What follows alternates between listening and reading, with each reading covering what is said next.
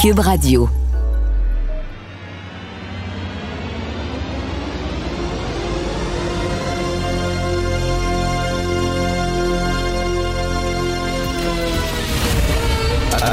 Attention, cette émission est laissée à la discrétion de l'auditeur.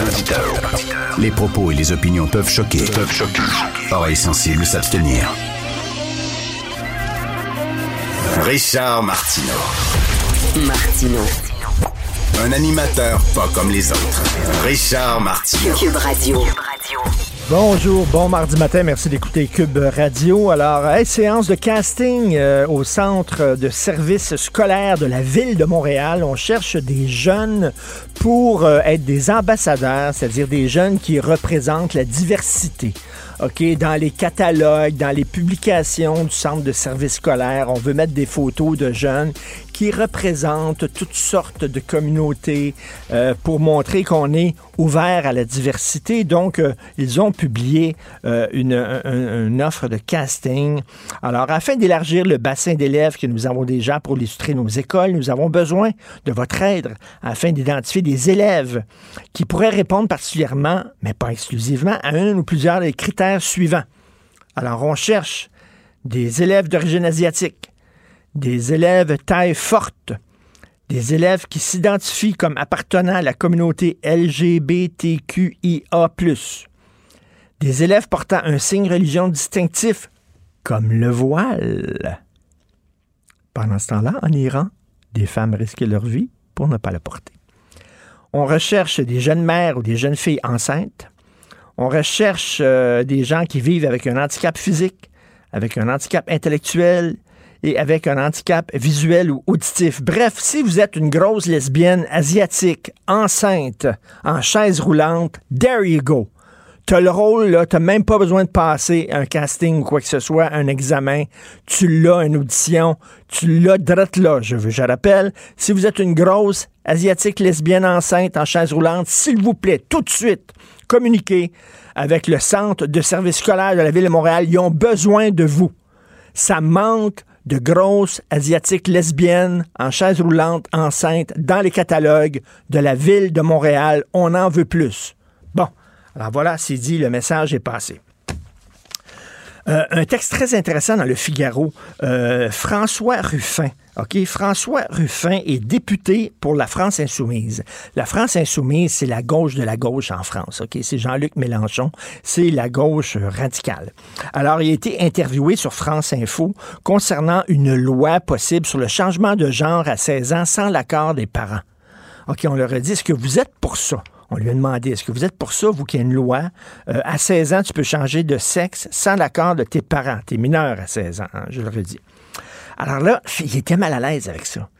Il a dit, écoutez, on a une société qui est profondément fracturée en France, dans ce climat de tension, d'épuisement des esprits. Il faut de l'apaisement, de la stabilité, reconstruire des ponts, réparer les fractures et pas les creuser davantage. Il dit, dans ce cadre-là, on ne devrait pas faire tout ce qui nous passe par la tête. Il faudrait chercher les chemins qui permettent de réconcilier la société actuelle. Finalement, il a dit, écoutez, c'est trop clivant, cette question-là. Puis est-ce qu'on a vraiment besoin d'une loi comme ça? Puis ça va être ça.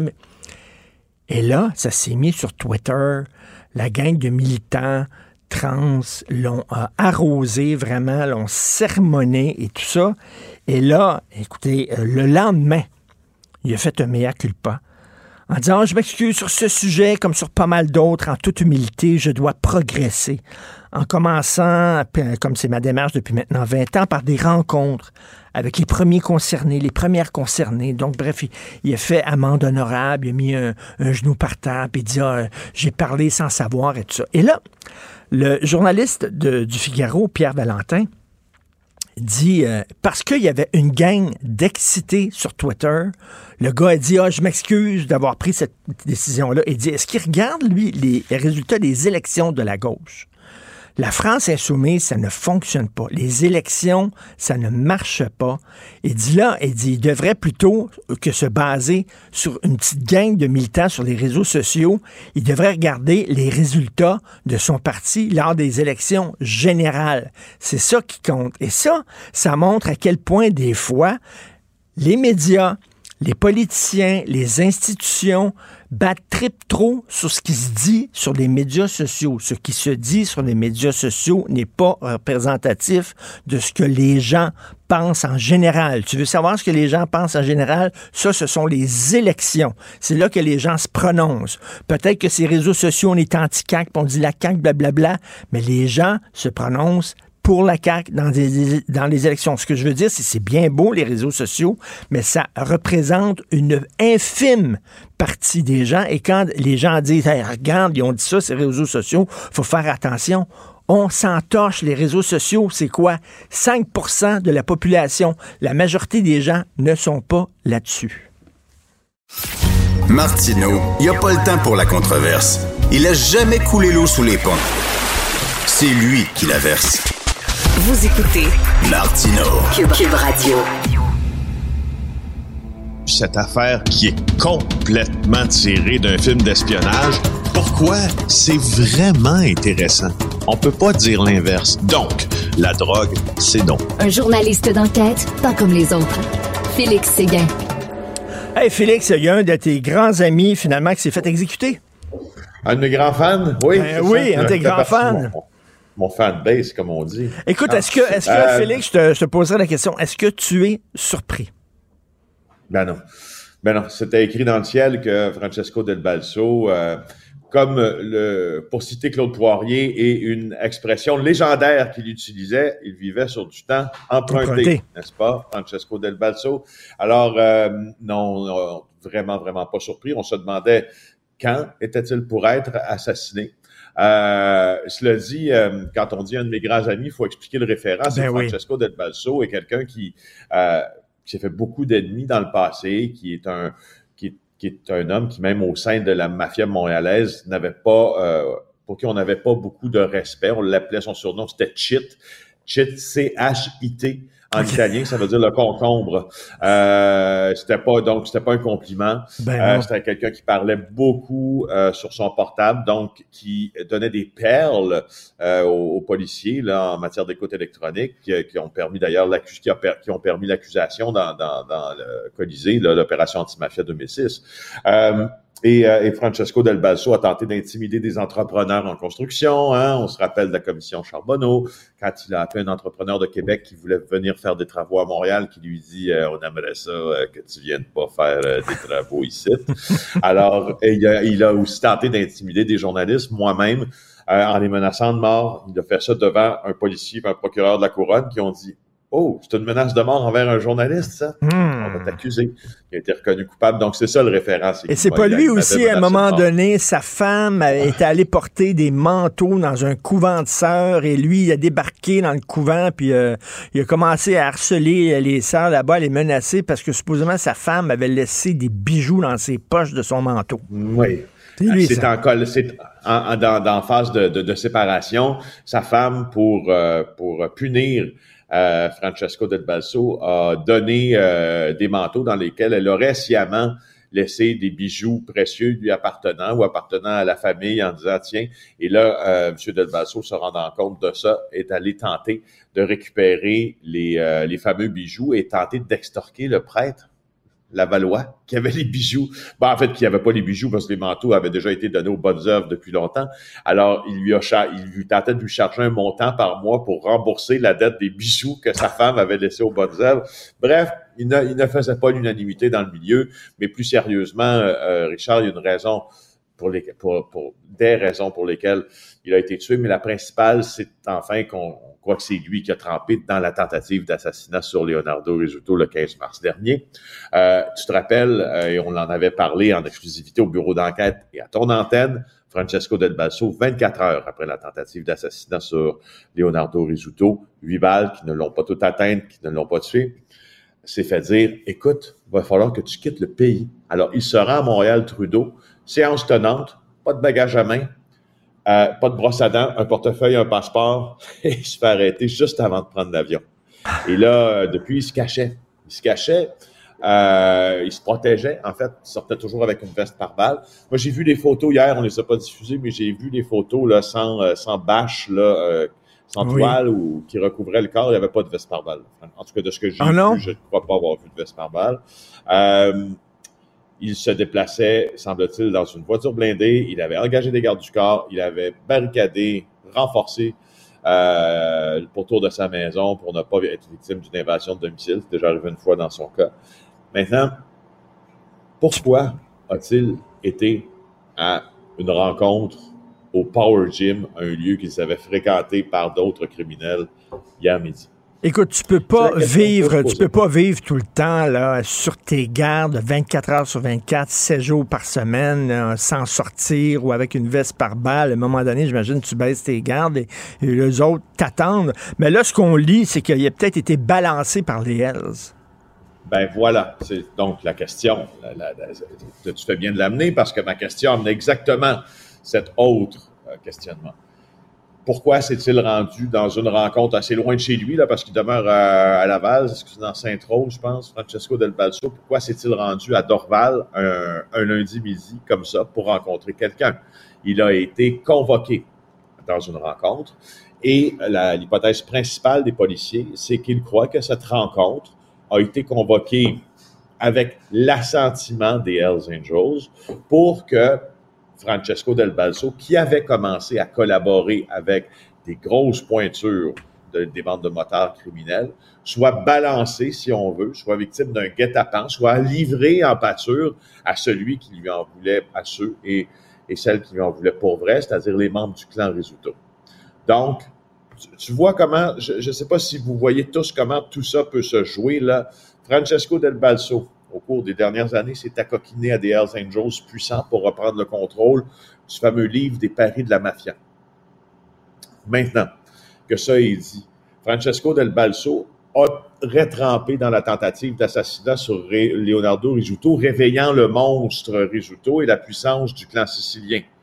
Les Hells Angels qui auraient appuyé Francesco Del Balso dans cette démarche-là, probablement qu'ils avaient tout intérêt, selon les théories policières, à dire, OK, écoute, on recule le ruban, on revient en arrière un peu, on vous donne Francesco Del Balso, faites ce que vous voulez avec, ce n'est plus notre associé, euh, assassinez-le s'il le faut, pour qu'on puisse repartir sur des nouvelles bases. Donc, au contraire, de voir une guerre, disons, enflammer le territoire de l'île de Montréal, ceci pourrait plutôt calmer le jeu, parce que le principal assaillant, et puis le, si tu veux, le mouton noir, le puis celui à qui on en voulait le plus, est mort. Puis si les Hells Angels ont permis son assassinat, probablement que ça va faciliter de la vie de ceux-ci aussi. Donc, il vivait sur du temps emprunté.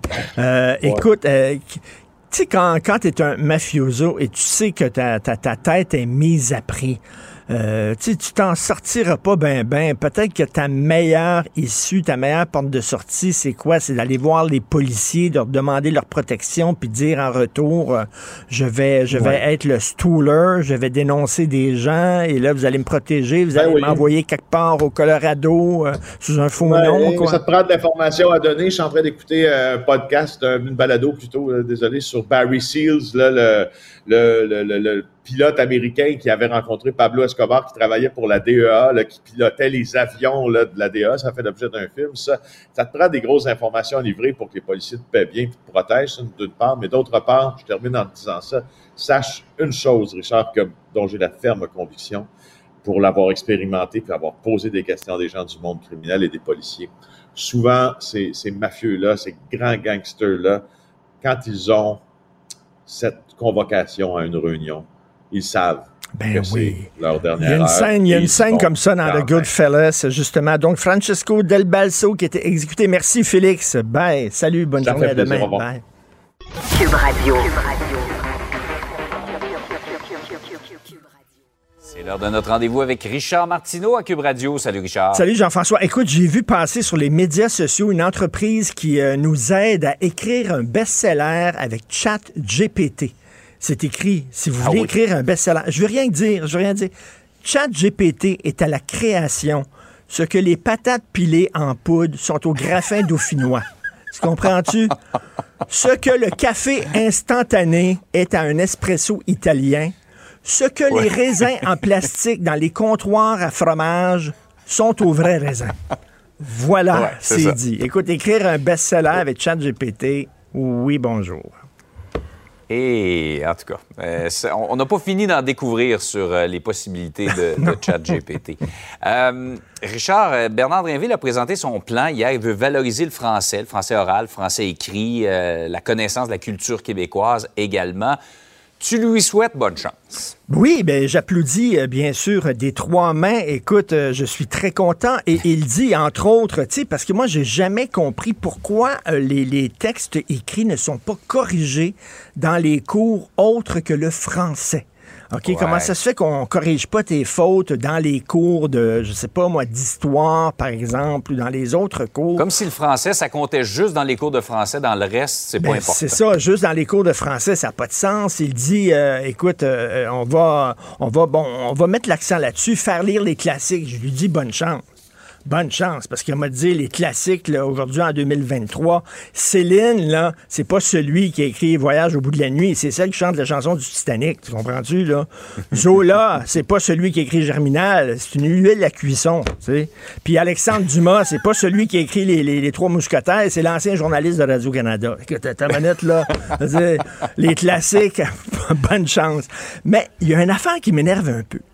C'est qu'il dit, faites-vous-en pas ce ne serait pas le retour de la dictée.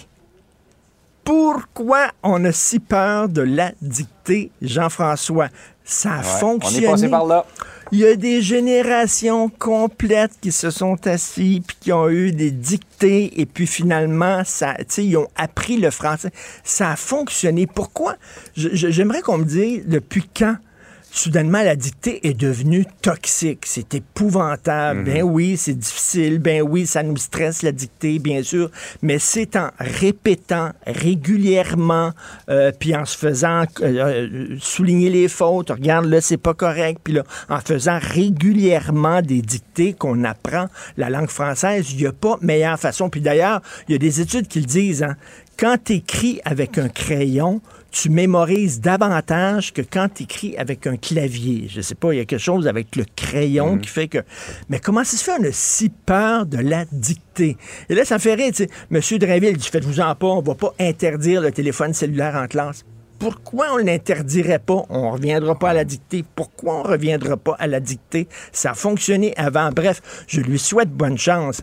Mais tu sais, la lecture, c'est pas vraiment en vogue ces temps-ci. Et dire, on va valoriser le français écrit, Jean-François, je reviens toujours avec cette image-là, c'est comme aller dans le plein milieu du fleuve Saint-Laurent, mettre tes bras en croix comme ça, puis penser que tu vas arrêter le courant bonne chance. Parce qu'avec tous les écrans qu'il y a, les gens qui lisent de moins en moins, les gens qui regardent davantage des écrans que de lire avec un livre dans les mains, il est à contre-courant un peu, mais bon, on applaudit.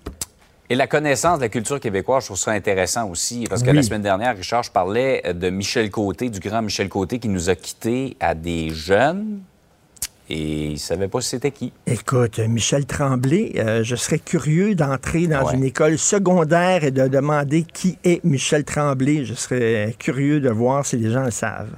On aurait sûrement des réponses euh, spectaculaires. Oui, oui, oui, la digne des vox pop de Guy Nantel. oui, un peu, oui. Euh, Richard, on connaît ton amour de Montréal. En fait, t'aimes Montréal, mais tu trouves qu'elle a beaucoup changé énormément changé. C'était une ville hyper sécuritaire avant et c'est rendu mm. maintenant une ville qui est pas sécuritaire du tout. Et là, je pense pas, je parle pas seulement des meurtres et des, des exécutions là entre gangs criminalisés, mais tu sais euh, les gangs de rue, euh, le, harcèlement, l'intimidation. J'habite un quartier extrêmement paisible et tout ça. Devant chez moi, euh, il y a quelques semaines, il y a un jeune couteau sous la gorge qui s'est fait voler son cellulaire et tout ça. Tu sais, ça devient ah, extrêmement euh, euh, difficile. C'est pas comme avant. Les logements, le prix des logements avant à Montréal, c'était connu. On avait des logements pas chers. Mm. Tu pouvais, entre autres, quand tu étais jeune, moi, un de mes premiers logements, on était deux, trois colocs, puis on était allé sur le plateau. Sur le plateau, oublie ça aujourd'hui. Du coup, c'est beaucoup trop cher sur le plateau. écoute, oublie ça. Et puis, écoute, les restaurants, avant à Montréal, c'était reconnu comme une destination gastronomique. C'était un des endroits où tu pouvais manger le mieux pour le moins cher. Et je parlais récemment à mon ami Jean-Michel Dufault, que les gens connaissent, quelqu'un qui voyage énormément. Puis il me dit, Richard, je voyage partout à travers le monde, je suis le temps de deux avions. Je peux te le dire maintenant, c'est moins cher manger à Paris, c'est moins cher manger en Italie Kennedy que ben, à Montréal. Il dit, à Montréal, les prix des restos, maintenant, ça a complètement... La, la ville a vraiment changé. Et la question que je me pose, c'est euh, là, on dit que c'est anormal, mais peut-être que c'est avant que c'était anormal. C'est peut-être qu'avant, avec une, mhm. ville grosse comme Montréal, qui avait pas de criminalité, les loyers étaient abordables, les restaurants étaient abordables, peut-être que ça, c'était l'anormalité, qu'on est revenu maintenant à la normale, c'est-à-dire avec une ville. Mhm. Écoute, on a des problèmes là, de, de, de, sans-abri, tout ça. Là, ça commence à ressembler à San Francisco. Je sais pas si c'est déjà allé à San Francisco, mais ils ont vraiment... Ils ont perdu le contrôle totalement à San Francisco. Il s'est rendu comme ça à Montréal. Bref, je m'ennuie euh, du Montréal que j'ai connu, moi, quand j'étais jeune, et que c'est vraiment plus euh, comme ça. Ça a vraiment beaucoup changé. Sans compter que pour se rendre à destination, c'est souvent une course à obstacles euh, entre les travaux, se trouver un stationnement, c'est compliqué. Mais, mais le transport en commun est tellement fiable. J'ai un soupçon d'ironie. Hey, Richard, passe une belle journée. Salut, bonne journée tout le monde. Bye. Salut. Si c'est vrai qu'on aime autant qu'on déteste, Martineau. C'est sûrement l'animateur le plus aimé au Québec. Vous écoutez Martineau. Cube Radio.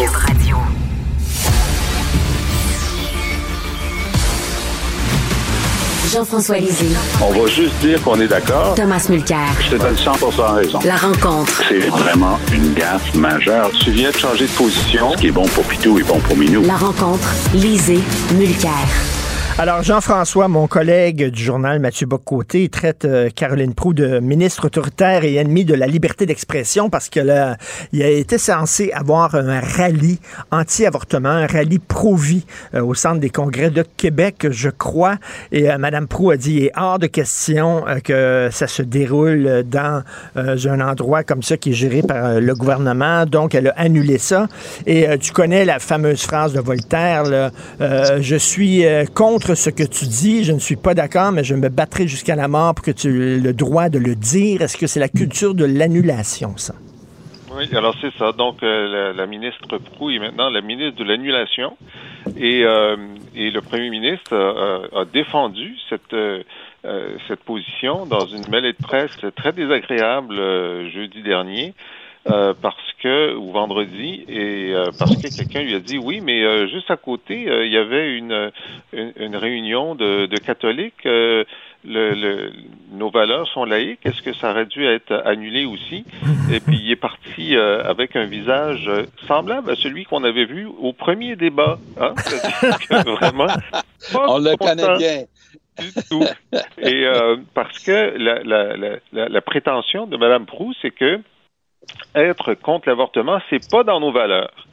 Alors, euh, donc, c'est pas dans nos valeurs. Alors, évidemment, la question, c'est est-ce qu'on pourrait avoir la liste ben des choses euh, ben qui sont interdites? Parce que nous, on pensait qu'on était pour la liberté d'expression. D'ailleurs, l'Assemblée nationale a voté une loi pour la liberté académique dans les universités, justement pour ne pas annuler des conférences de gens qui disent des choses qui peuvent euh, gêner ou, ou blesser certaines personnes.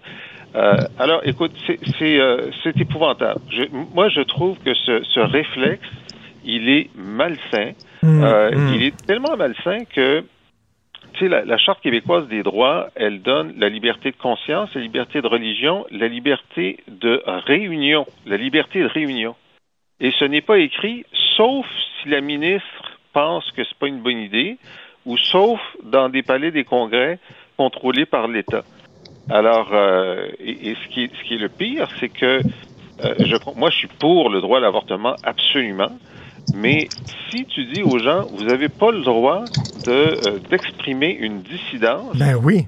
tu les pousses à la radicalisation. Il faut que le droit à la dissidence soit dans la cité, pas à l'extérieur de la cité, si on veut vivre en démocratie. Voilà c'est euh, difficile d'être en désaccord avec un seul mot de ce que Jean-François vient de dire.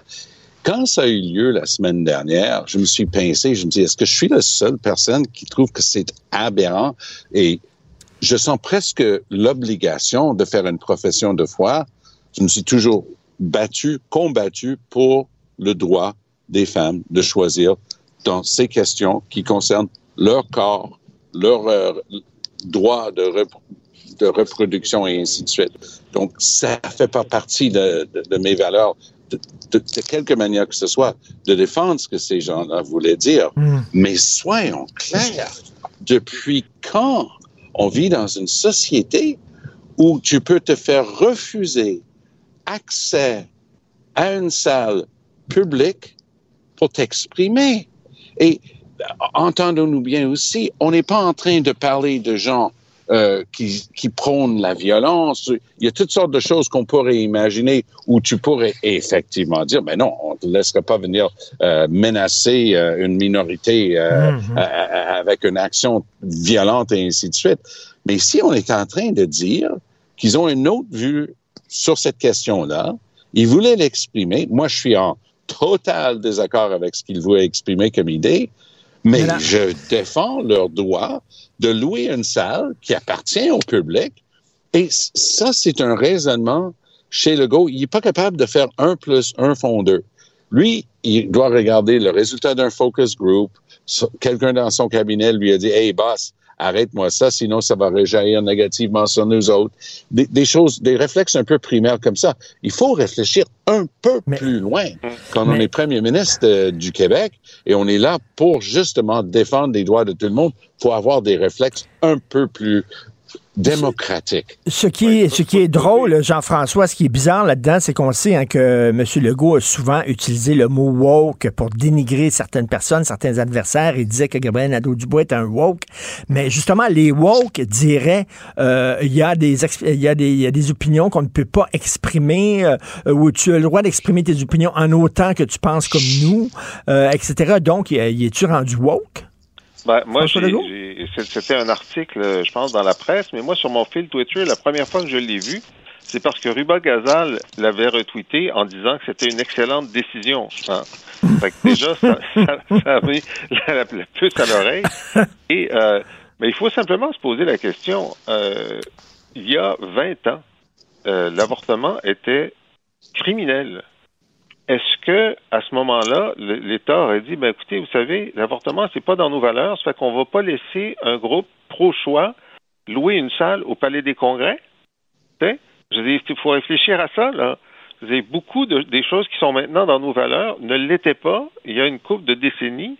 Et heureusement que la dissidence avait droit de citer pour faire évoluer la société. Bon, dans ce cas-ci, euh, ce serait une régression, mais le principe, c'est il faut laisser des gens qui veulent débattre. Mais, mais, Jean-François, sur l'avortement, on dirait que tu es, tout contre ou tout pour. dans moi, je m'excuse, euh, rendu, mettons, au deuxième trimestre, j'ai des problèmes avec ça. Euh, les gens qui utilisent l'avortement euh, sur la base du sexe, par exemple, je suis enceinte d'une fille, je vais me faire avorter parce qu'une fille, ça a moins de valeur qu'un gars, j'ai un problème avec ça. Les femmes qui utilisent l'avortement à répétition comme moyen de contraception, j'ai un problème avec ça. Est-ce qu'on peut le dire, Est-ce qu'on peut arriver avec des bémols? On dirait qu'il faut non, là, c'est tout de suite euh, de droite et d'extrême droite.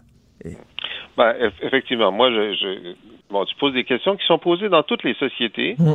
Au Canada, la, situation, c'est que dans tous les cas, c'est la femme qui décide. Euh, point. Et je pense que c'est la meilleure situation, c'est celle qu'on a maintenant, même si les, les, arguments que tu avances sont des arguments qui sont légitimes et qui peuvent être débattus. Et, donc, si ces gens-là veulent débattre de ça, oui, s'ils veulent débattre, je veux dire, même si les positions sont, euh, sont les, les, gens ont le droit d'avoir des idées répugnantes dans la mesure où elles ne sont pas des appels à la violence. Elles ont droit de citer. C'est ça la liberté d'expression. C'est mm. défendre l'expression d'idées que tu détestes parce que défendre des idées que tu aimes, c'est pas vraiment la défense de la liberté d'expression. Exactement. La liberté d'expression, ben c'est pas de défendre des idées qui font consensus. Ils n'ont pas besoin d'être défendus. C'est au contraire défendre des idées qui, qui sont différentes, marginales, voire. Mais il y a, y a toujours le bémol qu'on vient d'exprimer tous les deux. Euh, c'est si quelqu'un veut faire une salle euh, pleine de gens craqués euh, qui font des appels à la violence, évidemment, tu ne loues pas la salle. Mais ici, c'est pour exprimer un autre point de vue Et il n'y a pas d'appel à la violence là-dedans. Il, y a un point de vue différent que. Est-ce que bon, je te pose une question, je te pose une question hypothétique à vous deux. Euh, un groupe qui dit on ne veut pas d'immigration, on veut totalement, là, euh, on ne veut pas une immigration, mais qui appelle pas à la violence contre les immigrants, tout ça, mais que autres qui disent nous autres, on, est contre l'immigration, on devrait fermer toutes nos frontières. est-ce qu'on est est aurait, le droit ben, de dire ça dans, ben, Max, Max Lamette Max menace Bernier euh, dit ça, encore une fois. Mm. Il veut pas d'immigration massive. Il invente des, ah, des épouvantails, puis ils les font tomber, mais il a le droit de, s'exprimer, d'avoir ses salles et tout ça. Donc, on peut essayer de trouver entre l'extrême qui est la, la, menace, la violence et, et ça. Mais la simple réalité, c'est que on est, on est face à une situation où on a un gouvernement actuel au Québec qui a dit, vous n'avez pas le droit de louer, comme toutes les entreprises qui veulent te vendre des chars ou des, peu importe, là, des, des est-ce que tu vas dire, ben, eux, ils vendent de, de, la malbouffe, on veut pas leur louer une salle, tu sais, ça, mm, ça, oh, eux, ils vendent des, des voitures euh, qui ne sont pas électriques, on veut pas leur louer une salle parce que c'est contre nos valeurs au Québec, parce qu'on veut moins de pollution. C'est qui mm. l'arbitre de ça? C'est qui le juge de ça? Et tu vois, la ministre Prou, elle a dit mon DG. Hein? Elle a dit ça. Elle a dit Mon DG au Palais des Congrès, j'y ai dit qu'il fallait pas faire ça. Ensuite, dans l'article, le DG a dit Bon, je les ai aidés, je vais les aider à trouver une autre salle à Québec. Puis Prou revient et dit Non, non, j'y ai dit que je voulais même pas qu'il les aide à trouver une autre salle au Québec. Hey, c'est Madame Duplessis, là. Ben oui. je, je, je l'avais pas vu comme ça, Madame Prou, là. Il y a quelque chose qui se passe, là. Non, non, elle, elle, se voit comme une sorte de, de gardienne de la porte de la bienséance.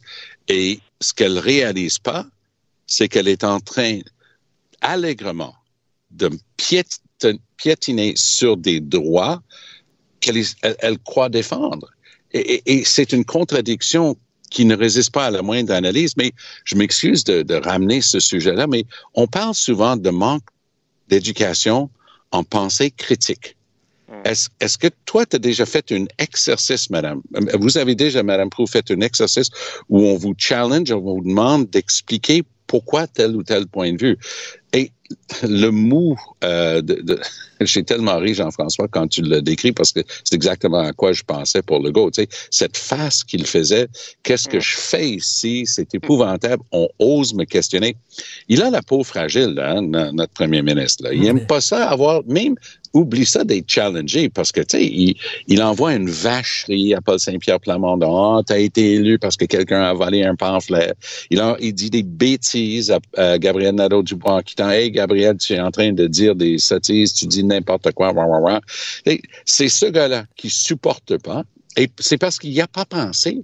Et c'est le, pas le genre de réflexe de François Legault de réfléchir sur ces questions-là. Mais je m'excuse, c'est le premier ministre du Québec. il a l'obligation de réfléchir avant de dire, Tom, ouais, maudite bonne idée, on va les bannir. C'est une preuve d'arrogance, c'est-à-dire que nous représentons, nous, les valeurs québécoises à la CAQ. On sait c'est quoi les valeurs québécoises et euh, fiez-vous sur de nous. Oui, oui, Richard, c'est de l'arrogance. Et ça, c'est une des choses qui commence à coller à la peau. C'est cette tendance à être un peu soupolette, de ne pas supporter et, et cette tendance lourde, justement, d'être arrogant. Hey, j'y ai pensé. Ça, c'est la décision. Il n'y a, rien à discuter ici. Euh, continuez de, vous promener. Je me souviendrai toujours du début de la pandémie, euh, la, conférence de presse quotidienne, euh, c'était des, pas juste de la balle molle, c'était des balles de plage qu'on demandait à Legault de frapper. Puis bon. et là, à un moment donné, dans la Gazette, un, journaliste très respecté qui s'appelle Aaron Durfeld, il révèle les horreurs à la résidence Heron à Dorval. Mais tu sais que Legault l'a interpellé personnellement en le nommant que c'était pas correct d'écrire des affaires de même. Parce que quoi? Ben, parce que ça mettait en cause son excellente gestion de tout et, et, pendant la, la, pandémie. Allô? C'est un journaliste en train de faire sa job de journaliste. Ici, on a une ministre qui est responsable d'une salle qui appartient au public qui est en train hmm. de dire, c'est moi qui vais être la gardienne de hmm. la porte de ma salle parce que mon DG, je vais lui dire à lui ce qu'il va faire. Allô? Non, c'est assez hallucinant. Euh, Jean-François, tu veux nous parler du, des feux de forêt et du pétrole? Oui, alors euh, c'est une année record cette année une année record des feux de forêt et une année record de l'investissement dans l'extraction des hydrocarbures au Canada. Est-ce que tu vois le lien, là? Tu sais, je, vais, je vais essayer de te l'expliquer, là. 40 milliards de dollars vont être investis au Canada cette année pour augmenter la production de pétrole et de gaz qui réchauffe la planète, qui provoque des feux de forêt au Canada et partout dans le monde. Mais que fait le gouvernement? Ben, le gouvernement dit, regardez, en plus des 40 milliards, on va vous envoyer 10 milliards de dollars de subventions Voilà. pour vous aider à faire sortir du pétrole qui va être brûlé, qui va réchauffer la planète, qui va brûler nos forêts. Puis là, il va falloir investir pour que euh, nos forêts brûlent moins.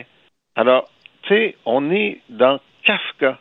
On est dans Mhm. Kafka. Voilà. Oui. Et, et- et ce qui se passe aussi depuis l'accord de Paris, parce qu'il n'y avait pas ça dans Kyoto, depuis l'accord de, euh, de Paris, chaque pays signataire, dont le Canada, est obligé, une fois par année, d'envoyer euh, au groupe de scientifiques internationaux, donc sur les changements climatiques, ils doivent, donc aux Nations Unies, ils doivent envoyer une, un- une comptabilisation complète de l'ensemble des sources de gaz à effet de serre.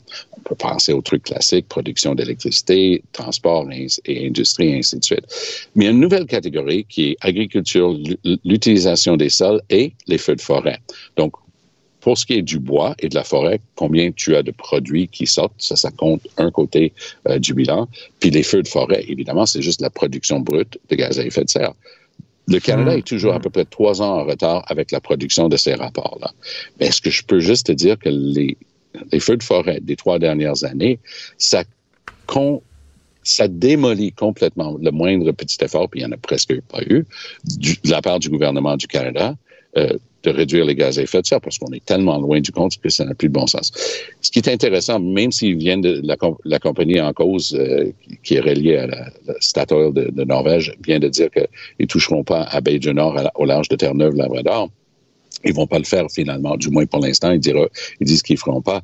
C'était fabuleux de voir Stephen Guilbeault, qui était là au Conseil des ministres avec Trudeau, signer pour l'extraction de, gaz et de pétrole dans le sous-sol marin, dans une, zone fragile en termes de biodiversité, allègrement. Ils sont là en train de s'émouvoir à une conférence sur la biodiversité. Ils approuvent des projets comme ça. Puis quand on a demandé à Guilbeault, mais comment peux-tu justifier ça? Ça va augmenter de manière importante les gaz à effet de serre du Canada. Il dit non, non, non, non, on va pas les compter dans les gaz à effet de serre du Canada parce que ça, ça va être du pétrole pour l'exportation.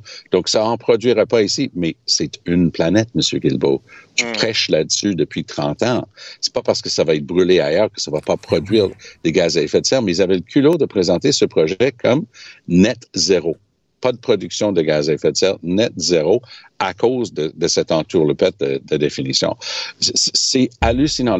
Les Canadiens et les Canadiennes, ça les dérange moins d'être bluffés par Trudeau Mhm. sur euh, l'en- l'environnement que d'avoir Stephen Harper qui était in their face. Tu sais, Harper, c'était hey, je, je n'en ai cure. Poiliev essaie de, de jouer Harper là-dessus, mais il n'a pas la subtilité euh, ni euh, je dirais l'information. Il ne maîtrise pas du tout le dossier. Lui, il voit une taxe euh, sur, sur le pétrole, sur le carbone, et il pense que ça va lui donner les prochaines élections. Ça risque de l'aider. Mais je pense que le Canadien moyen veut qu'on fait quelque chose. Et comme tu dis si bien, c'est incroyable que le Canada continue à se promener dans des conférences internationales. La prochaine va avoir lieu au Moyen-Orient, dans un pays producteur de pétrole, pourquoi pas.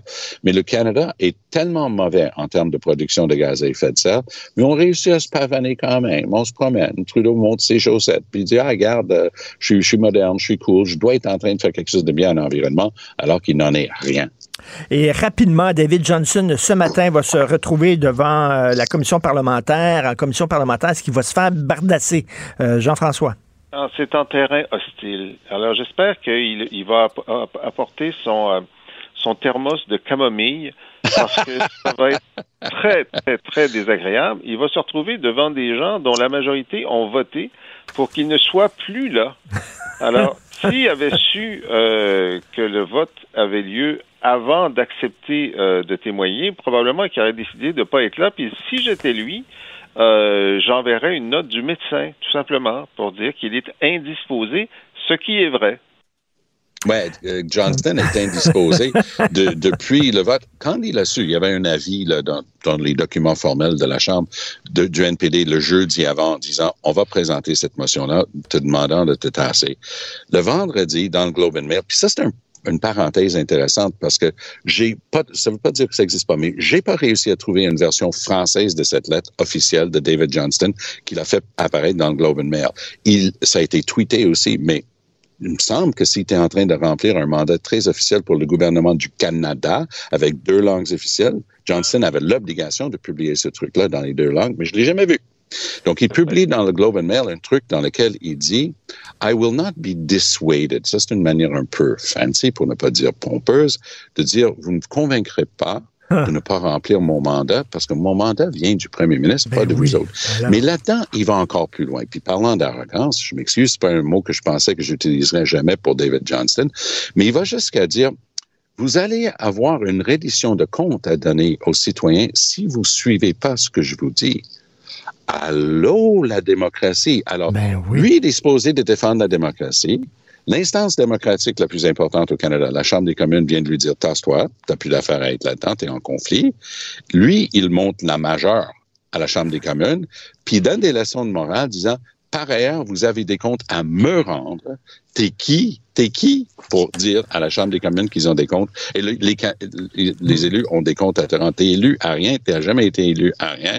Puis soyons un peu plus respectueux, justement, des institutions démocratiques supposé de défendre. Le mot de la journée, c'est arrogance. Merci à vous deux. On se Salut. reparle demain. Bonne journée. Demain. Merci. Joignez-vous à la discussion. Appelez ou textez le 187 Cube Radio 1877 827 2346. Alors, c'est l'été, hein, c'est le mois des festivals. L'été, la saison des festivals. Il y a le festival euh, du cochon graissé de Sainte-Perpétue, le festival La Giblotte. Il y en a des festivals en veux-tu, en voilà, euh, du 2 au 16 juin. Un festival particulier, le Dépistafest. C'est le seul festival de dépistage des infections transmises sexuellement et par le sang. Donc, euh, au Québec, ça revient cette année. Le club Sexu qui organise ça veut établir un record collectif de 1000 personnes à prendre leur rendez-vous de dépistage durant les deux semaines. Alors, on va en parler avec Sarah Mathieu Chartier, chercheuse en sexologie et membre du conseil d'administration du club Sexu. Sarah, bonjour. Bonjour. C'est quoi le club Sexu?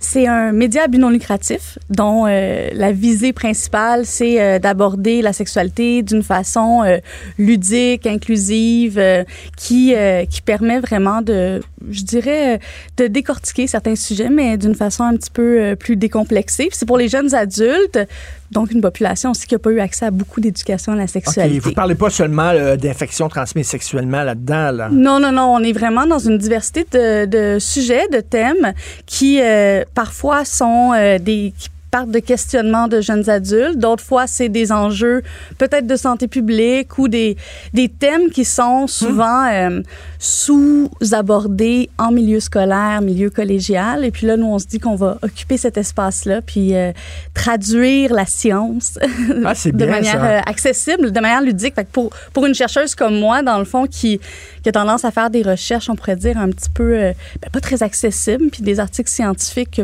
pas grand monde va finir par lire. Mais là, je travaille avec des, des, des artistes, des graphistes et tout ça, puis on rend ça accessible, on rend ça Ben, euh, J'adore ça parce que les, les- les jeunes, ils veulent des renseignements, ils veulent des informations, puis tu sais, pas nécessairement de tes parents. Moi, je me souviens, à un moment donné, mon Oui. fils commençait à veiller, puis je lui ai parlé du condom, puis il commençait à avoir des blondinettes, puis là, il fallait, il fallait que j'aille de talk. Mhm. Avec mon fils, c'est discuter bon, en auto, on en allait en auto, puis là, je dis, ouais, il faut je- euh, il était rouge, papa, non, s'il te plaît, Ouais. ça, il tentait pas, là.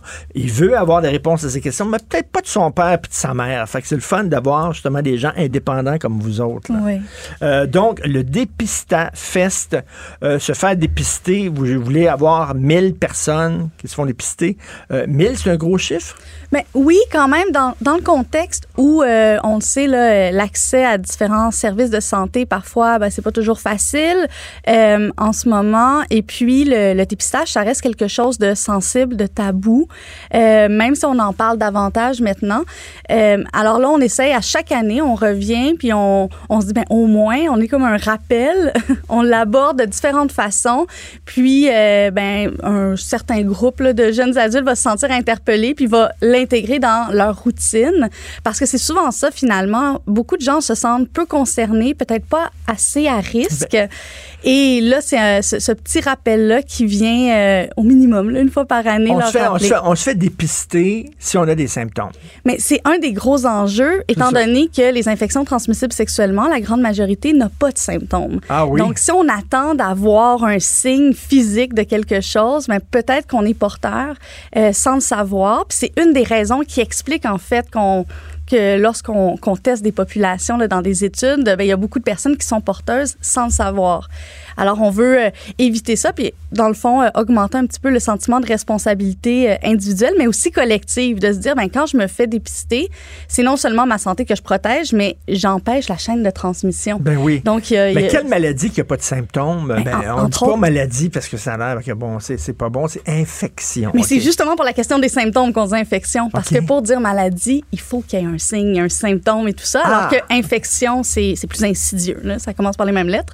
Mais eh bien, on a nos deux grandes euh, populaires, la chlamydia et la gonorrhée en fait. Donc, nos, nos, nos, stars du festival, on pourrait dire ça comme ça, qui sont assez répandus euh, dans différents sites, euh, vaginal, anal euh, et ben, euh, dans la gorge. J'ai eu, eu, une gonorrhée quand, quand j'étais jeune. D'ailleurs, je vais faire une parenthèse. On aime ça, les dévoilements comme ça, c'est parfait. j'ai eu une gonorrhée quand j'étais jeune, puis tu sais, ça, ça, fait vraiment mal. Puis tu sais, il y a comme du pu jaune qui sortait de mon pénis. Là, fait que, tu sais, je, commençais mes premières relations sexuelles. J'allais voir le médecin. Et il était tellement bête. Là. Il, me, il me prescrit... Euh, puis en plus, il trente un Q-tip dans, dans l'urette. Je m'excuse, mais ça fait mal. J'ai encore mal en t'en parlant. Là. Vraiment, là, ça fait mal. Et là, il me lançait comme les médicaments. Il dit, tu prendras ça, là, puis après ça, tu t'en pogneras une autre, tu viendras me revoir. Super bête, là. Ça, c'est vraiment... Je, suis contente de, de, rebondir sur cette anecdote-là parce que là, on a plusieurs cliniques partenaires à travers le Québec, puis clairement, l'approche a changé. On est beaucoup moins dans culpabiliser, ben là, être bête, on, est, ben on évite, mais aussi, je pense que des personnes ont peur de, de, faire face à un jugement négatif, euh, ont honte un peu. Puis là, c'est vraiment nos cliniques partenaires ont une approche qui est beaucoup plus positive. Et le Q-tip, on est, c'est c'est en arrière de nous. C'est vrai? Donc, euh, la plupart des tests, c'est davantage des tests liés à, l'urine pour, euh, ah, pour euh, ça. Donc, c'est une bonne période pour pogner une chlamydia et voilà, une voilà, c'est une expérience, je dirais, qui est pas mal plus agréable que ce qui vient d'être décrit. Là. Ça peut rassurer les personnes à la maison là, d'aller prendre rendez-vous. Donc, ce que vous suggérez, c'est une fois par année que tu as des symptômes et pas de symptômes, mettons le. Disons que si on arrivait là, collectivement euh, pour les jeunes adultes à aller vers une, un rendez-vous de routine de cet ordre-là, ça serait génial. Évidemment, ça varie d'une personne à l'autre parce que on devrait se dire que la seconde on a un nouveau euh, nouvel partenaire, c'est un bon moment pour aller passer un test de dépistage. Ah, et ce qu'il faut déconstruire un peu comme idée, c'est que dans notre tête, on a peut-être une, une image de c'est quoi une personne à risque. Puis c'est une personne peut-être qui euh, a plusieurs partenaires ou euh, qui répond à peu importe le stéréotype que vous avez en tête, alors que là, nous, on essaie de ramener ça et de dire, ben, en fait, les chiffres nous montrent que la seconde où on a un nouveau partenaire dans la dernière année, c'est suffisant pour se mettre à risque par respect pour l'autre et aussi euh, pour te protéger toi. C'est-à-dire, tu rencontres, mettons, un gars, tu rencontres une fille, un gars rencontre un gars, bon, euh, tu connais pas vraiment la personne, tu commences, tu connais pas ses antécédents, etc. Peut-être qu'elle te le dira pas lors de ta première date, de la première date. En passant, euh, tu sais, j'ai eu une gonorrhée, puis ça, fait que là, t'es mieux de te faire tester. Exactement. Puis, on sait quand même que c'est, ça reste quelque chose qui peut peut-être être plus difficile à aborder. Puis là, cette année, c'est un peu notre thème, tu sais, c'est de, de faire en sorte que les gens, peut-être, y aillent avec leur nouvelle date, y aillent euh, avec leurs amis, leurs collègues. Donc, on veut avoir un petit, euh, un petit clin d'œil au collectif à travers tout ça.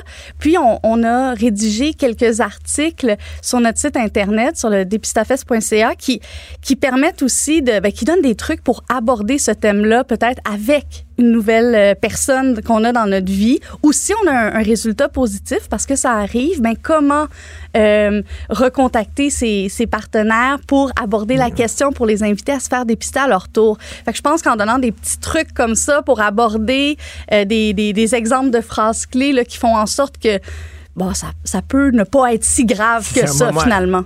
Moi, je fais partie d'une génération là, où, euh, où euh, il y avait, la sexualité allait avec les relations amoureuses. Mm-hmm. Il fallait que tu sortes avec une fille pour pouvoir finalement coucher avec, puis tout ça. C'était avant Tinder. Tu comprends-tu, là?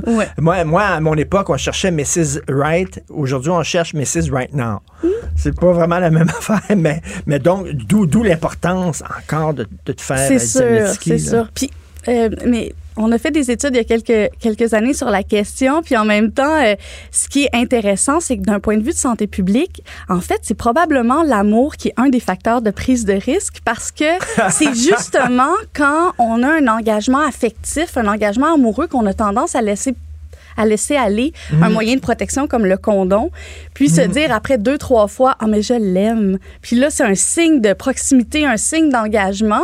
Mais étant donné le caractère asymptomatique, étant donné qu'on sait pas trop à quel point, jusqu'où va l'engagement, puis combien il va durer, mais c'est une, zone, puis une émotion, un sentiment euh, où on a tendance à prendre plus de risques. Donc, oui, c'est quoi le bouton qui revient là, régulièrement, là, que tu peux avoir un bouton sur la lèvre ou sur... Euh, ben, il y a l'herpès aussi c'est ça, exactement. Qui euh, L'herpès aussi, il faut. Oui, herpès, VPH. Euh, Sur euh, notre site Internet, vous allez trouver là, vraiment un descriptif de chacune des infections transmissibles sexuellement, la proportion des personnes touchées. Donc, ça, ça aide aussi à mieux comprendre euh, le, les risques qu'on peut prendre, puis à, à, voir comment on ajuste nos comportements. Mais tu sais, l'être humain, là, on, veut rien parler des choses qui vont bien. Tu sais, quand tu es en couple, par exemple, tu es en couple, tu veux pas commencer mhm. à parler d'un coup qu'on se sépare. Qu'est-ce qui va arriver si on se sépare? Qui va avoir quoi, etc. Tu veux pas, tu es dans l'amour. Euh, même chose, tu sais, on veut parler de sexualité de façon ludique, c'est le fun, euh, je sais pas, les jouets sexuels, les vibrateurs, les positions, les affaires comme ça. Oui, c'est super trippant, puis il faut en parler de ces affaires-là parce que c'est du plaisir aussi, la sexualité. Mais il faut parler aussi de, des, infections qui viennent avec, là, oui, des risques. Tout à fait, mais le, en fait, peut-être euh, un des, des, pièges dans lequel on tombe euh, rapidement, c'est de penser qu'il faut les, les, aborder de façon séparée. Puis, étant donné que le risque se prend dans des situations où il y a des émotions, des sentiments, dans des situations où il y a du plaisir, mais une approche qui est euh, euh, reconnu comme efficace lorsqu'on évalue des stratégies, des programmes d'éducation, mais c'est probablement d'aborder les thèmes de plaisir avec les thèmes de prise de risque. Puis ça, ça dans le fond, ça permet de reconnaître un peu les situations concrètes dans lesquelles se, se retrouvent les personnes, notamment les jeunes adultes. Euh, écoute, euh, c'est il y a des gens qui disent oui, mais regarde, moi, je suis hétérosexuel, fidèle, donc mm-hmm. j'ai pas besoin de ça. Euh, non, il n'y a pas de profil type de gens qui ont des ITS. Évidemment que parfois on est dans des populations qui peuvent être davantage touchées parce que c'est comme n'importe quelle infection. Euh, plus on est en contact avec des personnes qui sont en contact, il y a un effet épidémiologique tout à fait simple. Je pense qu'on comprend mieux collectivement depuis la COVID. Il y a comme eu une éducation populaire qui s'est faite à l'égard de ces choses-là. Mais euh, moi, j'ai tendance à, à promouvoir plus une. On essaie de, de réfléchir aux comportements qui nous mettent dans des situations à risque plutôt que des personnes ou des profils à risque qui ont tendance à nous distancer d'une, analyse un petit peu plus lucide là, de, de, la situation. Écoute, j'ai une jeune collègue qui vient de m'écrire et elle dit, euh, elle, euh, c'est, euh, la, la, plupart de ses amis ont tous eu une ITSS. Elle dit, c'est assez rare dans la gang avec qui je suis une petite fille très correcte. mais bon, elle dit que, tu sais, il y, y, en a beaucoup, là. ça circule, puis on en parle peu à l'école de ça. Oui, ben je pense que ça fait partie des sujets qu'on aborde un peu plus en milieu scolaire, peut-être parce qu'on a tendance à, parler plus de la sexualité sur, sous l'angle du risque. Euh, lorsqu'on fait un peu d'éducation à la sexualité, le problème, c'est qu'il y en a très, très peu, puis on sait tous les enjeux que ça soulève en ce moment, l'implantation de l'éducation à la sexualité. Donc, clairement, on est passé à côté de messages clés. Et peut-être aussi qu'au secondaire, ça nous apparaît un peu abstrait, puis un peu loin, d'où l'importance de ramener ces messages-là une fois qu'on est jeune adulte et moi, je crois quand même que les messages sur les infections transmissibles sexuellement concernent euh, la population aussi de façon générale. Puis clairement, mhm. euh, probablement, peut-être qu'une édition prochaine, là, ça pourrait se passer du côté des, euh, des, maisons pour personnes âgées, CHSLD. Là. On aurait une belle édition à, à, préparer. Ben, il y en a chez les personnes âgées, ça circule? Oui, oui. Ben, évidemment que c'est dans des proportions moins importantes, mais clairement, c'est une population qui peut avoir des, des qui peut où il peut y avoir des, des, prises de risque, entre autres parce qu'il n'y a plus la question de la contraception. Et donc, parfois, on utilise le condom davantage pour prévenir une grossesse non planifiée que des infections transmissibles sexuellement. Puis, si je nomme, par exemple, euh, une personne vivant avec une, une infection transmissible sexuellement, l'image qui nous vient en tête, c'est pas une personne âgée. Et donc, on s'imagine pas peut-être que hmm. son nouveau kick, depuis qu'on est arrivé à, à, la maison de retraite, euh, puisse être porteur de. J'ai un ami, j'en fais, j'ai un cousin euh, qui a travaillé à un moment donné dans une maison de retraite. Il dit Richard, c'est incroyable comment ça baisse là-dedans.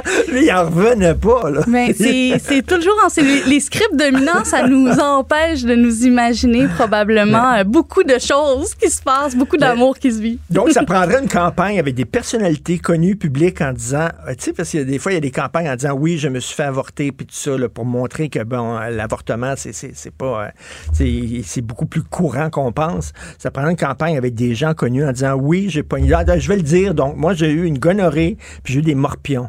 Et ça pique, ça gratte en taboire, des morpions, là, vraiment là, à l'eau. Là.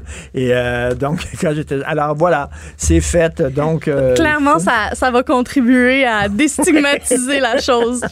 Donc, il faut se faire. Bon, et bien sûr, c'est un festival qui se déroule pas dans un endroit où tout le monde va au même endroit, Exactement. prendre une bière puis euh, se faire diagnostiquer, là, se faire dépister.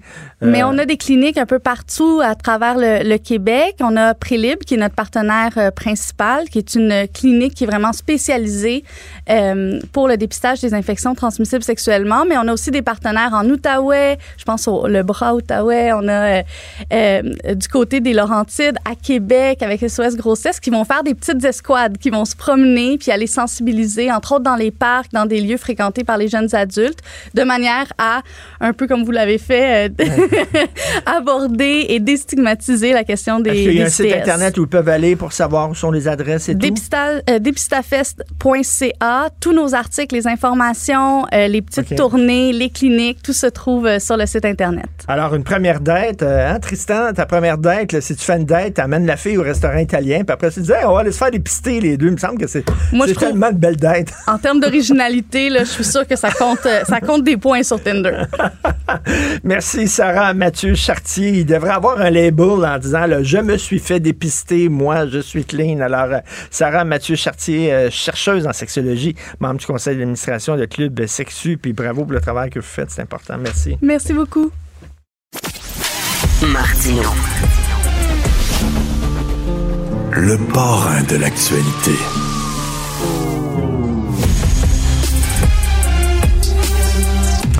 Est-ce que c'est une bonne idée de faire entrer Chat GPT dans les écoles? On dit que ça va aider les jeunes à apprendre à écrire. Il y a beaucoup d'enseignants qui disent ah, c'est peut-être pas une super bonne idée, surtout qu'il y a plein de ratés. On le sait, il y a beaucoup de journalistes qui ont fait des tests avec Chat GPT et c'est loin d'être euh, c'est sans faute. Et aujourd'hui, dans la section euh, Faites la différence, euh, dans les pages Opinion du Journal de Montréal, vous pouvez lire un texte de Mme Tania Brouillard, directrice du développement des affaires à Nanomonks.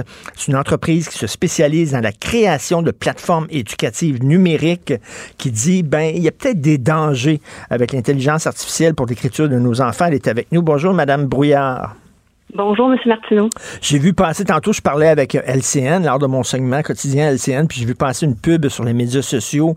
Euh, écrivez un best-seller grâce à ChatGPT. Et je disais, mm-hmm. je disais ChatGPT est à l'écriture et la création ce que les patates pilées en poudre sont au gratin dauphinois. C'est un peu ça, là. Ben, écoutez, c'est sûr que euh, l'intelligence artificielle, elle est là avec nous pour rester. Euh, moi, en tant que euh, je suis membre d'une équipe et comme vous l'avez bien dit, là, je travaille à, la, à, la, formation d'une plateforme éducative. Nous, on, on travaille avec le milieu scolaire primaire. Donc, nous, on, ce qu'on souhaite faire de notre côté, c'est vraiment de, de développer l'amour de l'écriture chez les enfants à un jeune âge. Euh, parce que quand on a un intérêt euh, à l'égard de l'écriture, ben après ça, ça devient avec, ça, ça, reste avec nous pour le reste de notre vie. Et euh, l'intelligence artificielle, elle peut être d'une grande aide, mais c'est ce qu'on y met euh, qui va ressortir après. Donc, si on y met quelque chose qui est pas très bon, ben elle va juste recracher ce qu'on on a mis dedans. Donc, c'est garbage in, garbage out.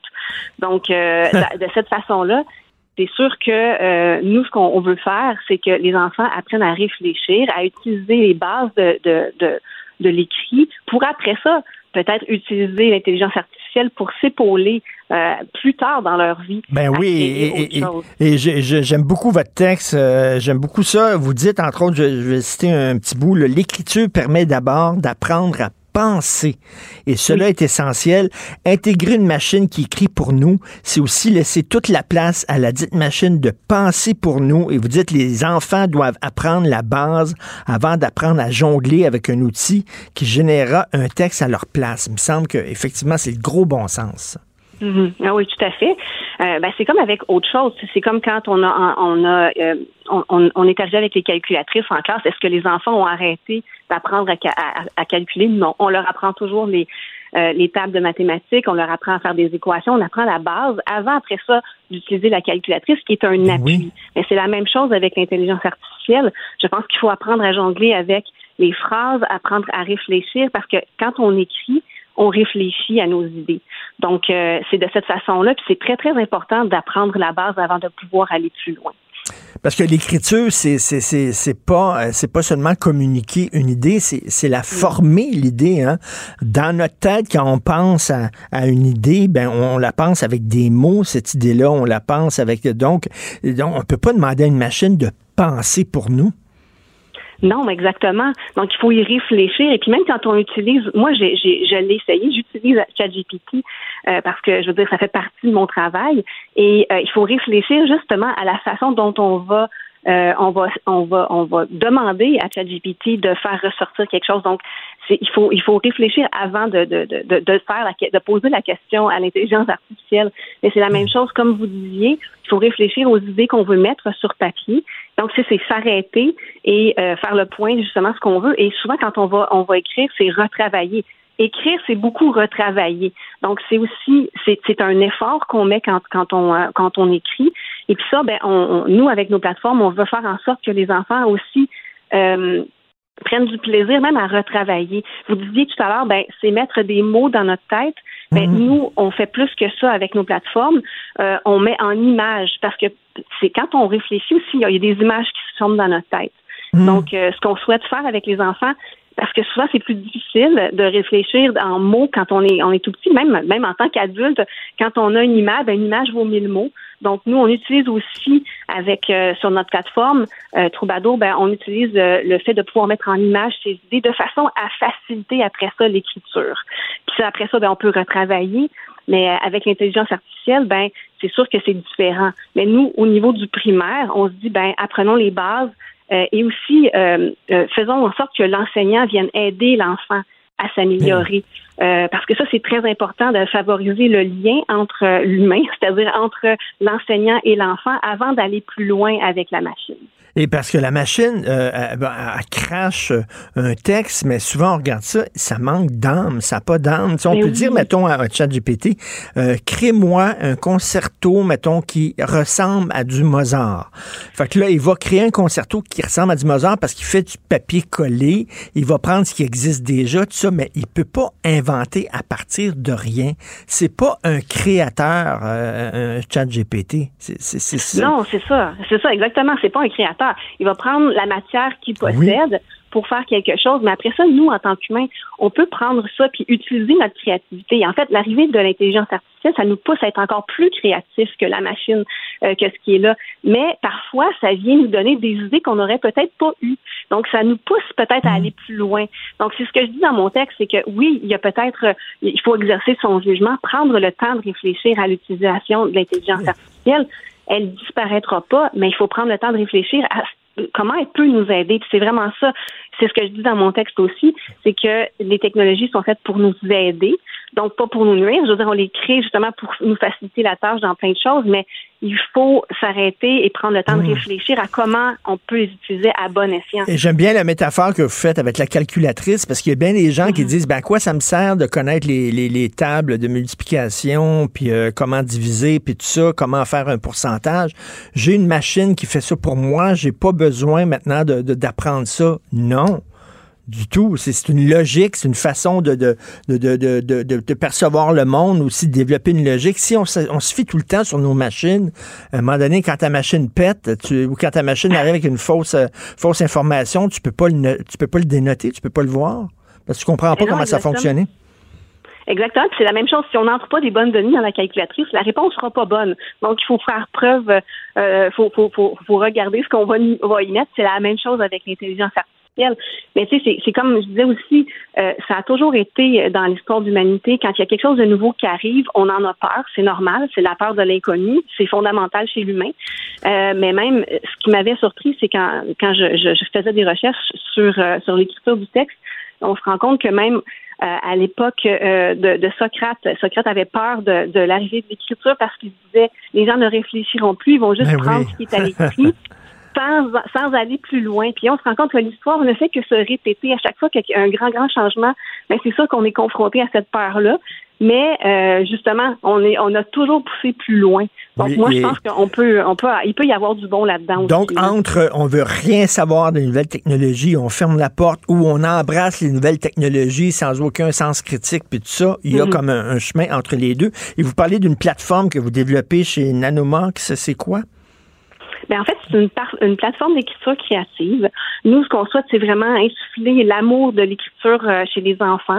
Donc, euh, on, s'adresse à un public de, de 7 à 12 ans environ, et ça permet aux enfants, à, travers toutes sortes euh, d'exercices de, de, vraiment développer l'amour de l'écriture, c'est-à-dire de, de, hmm. de, de, commencer par mettre en image. Donc, c'est une plateforme sur laquelle ils vont pouvoir faire des mises en scène et de, de cette façon-là, c'est assez difficile de ne pas être capable d'écrire à propos de quelque chose quand on a une image. Ben, ils vont créer des images.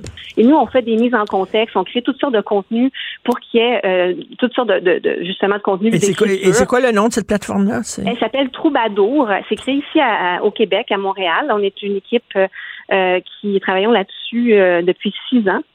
Donc, Troubadour, c'est notre dernière plateforme. Là. Euh, et euh, justement, ça fonctionne vraiment super bien parce que les enfants, euh, souvent à partir de la troisième année environ, ben, il y a un désintérêt à l'égard de l'écriture quand ils, réalisent que c'est difficile à apprendre à écrire parce que c'est beaucoup de travail. Donc, donc il y a un découragement, mais avec cette plateforme-là, le fait de pouvoir mettre en image, on insère le jeu là-dedans puis ensuite de ça, ben, l'écriture, elle se fait toute seule. Fait qu'ils n'ont même pas l'impression d'écrire. Bon, ben, coudon, ça pourrait être utilisé en classe. D'ailleurs, Bernard Drinville, hier, a dévoilé euh, justement sa nouvelle politique pour valoriser le français écrit. Donc, est-ce que ça, c'est, à la, c'est disponible pour tout le monde ou c'est seulement pour les professeurs? Est-ce qu'il faut payer pour cette plateforme-là? Comment? oui, en fait, nous, on s'adresse principalement au milieu scolaire, mais les parents peuvent très bien aussi euh, euh, acheter la plateforme. C'est en ligne. On n'a qu'à aller sur notre site Internet pour acheter un abonnement. il y a certains centres de services scolaires qui on est, on est dans 50 centres de services scolaires au Québec déjà. Euh, puis c'est certain que là, ben, on pense que notre plateforme elle peut être très très pertinente justement parce qu'on sait que le français écrit euh, c'est très très important puis c'est très d'actualité. Euh, mais on pense que ça peut vraiment être une aide complémentaire. En fait, là, nous on, on prétend pas révolutionner tout, mais c'est vraiment complémentaire en classe pour justement aider les enfants à développer leurs habiletés en écriture. Ben, super, merci beaucoup. Puis j'encourage les gens à lire votre texte aujourd'hui aujourd'hui les dangers de l'intelligence artificielle pour l'écriture de nos enfants. Tania Brouillard, directrice du développement des affaires à Nanomonks. Merci, bonne journée. Merci, au revoir. Au revoir. Je te rappellerai que 1,3 milliard, 44 milliards de dollars. C'est beaucoup, beaucoup d'argent. À partir de cet événement-là, il y a eu un point de bascule. Un directeur de la section argent, pas comme les autres. Yves Daou. Je connais rien, mais il va toujours y avoir la neige au mois de janvier. Il va toujours y avoir un feu de forêt dans le temps des Ah, c'est bien une belle chanson, ça. Ah. Richard Desjardins, c'est super beau. Il va toujours y avoir des feux de forêt, euh, malheureusement, puis il va continuer à en avoir de plus en plus hein, si on suit euh, aux experts. Et puis Richard, euh, dans le fond, euh, tu sais, euh, Richard Desjardins, il dit tout peut pas changer comme ça. Parce que la réalité, c'est que tu auras de la neige, tu auras des feux de forêt, puis tu auras toujours du vent sur le Saint-Laurent. En fait, je voulais t'introduire à mon sujet ce matin avec Francis Alain. On était voir, évidemment, la question des formations des pompiers forestiers. Et Richard, c'est vraiment intéressant. On a trouvé deux jeunes. Un, Charles Mainville, qui étudie au Centre de formation professionnelle de Mont-Laurier, dans Laurentide. Il a 18 ans. Puis lui, là, son objectif, c'est de sauver la forêt, puis d'aider les... Euh, et donc, on s'était intéressé, là, quel, quel, genre de compétences tu dois avoir. D'abord, il faut que tu aies évidemment ton diplôme de DEP ou un baccalauréat en sécurité et incendie. Écoute, c'est la chauffeur qui, euh, qui, qui, qui, donne la formation, mais tu sais, hmm. tu peux gagner sais, au maximum, à peu près 55 000 C'est un taux horaire d'à peu près 22 piastres. Mais évidemment, si tu travailles plusieurs heures, parce que c'est des gens là, qui travaillent là, des, en moyenne, des fois, là, plusieurs de 10 à 15 heures par jour, puis des fois, c'est pendant des longues périodes, 16 semaines. Mais tiens-toi bien, Richard, écoute, c'est vraiment fascinant et je suis certain que tous les deux, on pourrait faire ça. Il faut que tu fasses un test physique. et là, ah, il faut que tu, avant de rentrer là, tu as 17 minutes et 15 secondes au moins.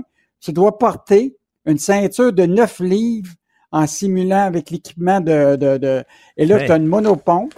Tu peux avoir un tuyau là, de un sac à dos de plusieurs livres, mais avec des pentes là, de 20 mètres, euh, etc.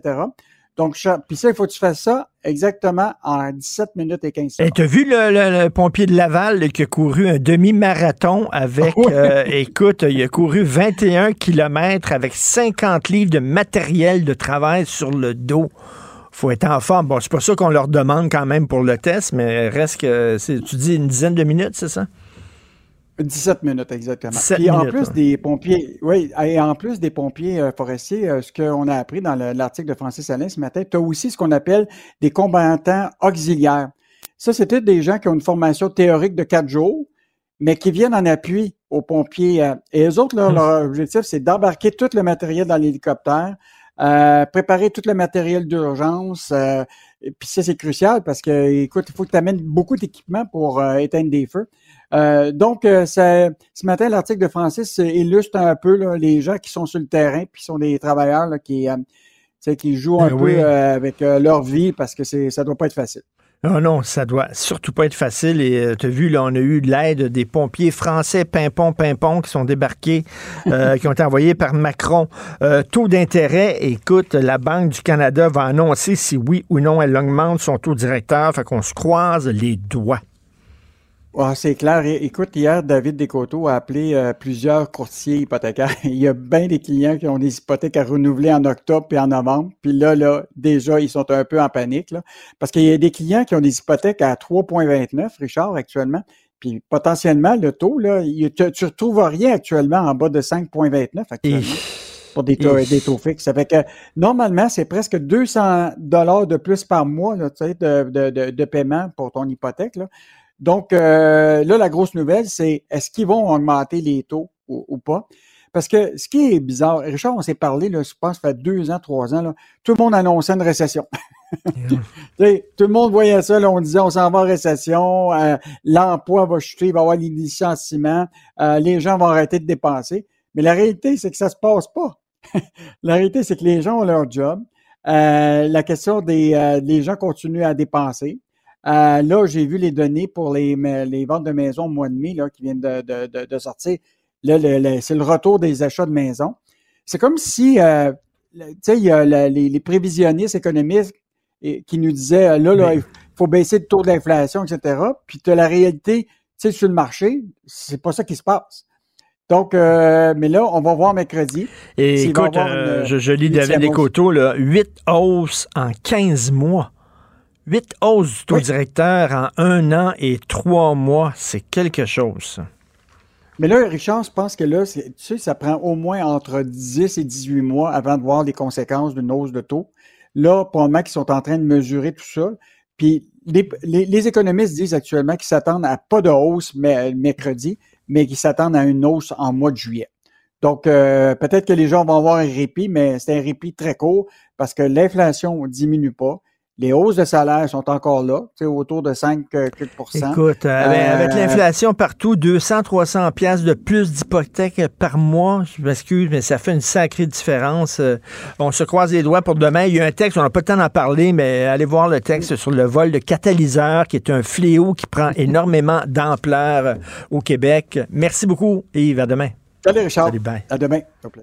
Sophie Durocher on est un petit peu dans une dynamique où, en 2023, pour avoir une job, il faut confier des choses sur ses médias sociaux. Mais si on confie des choses sur nos médias sociaux, on risque de recevoir des propos haineux. Donc, euh, ce qu'on gagne d'un côté, on le perd de l'autre. En direct en semaine dès 14h30 ou disponible en tout temps balado sur l'application Cube et le site cube.ca.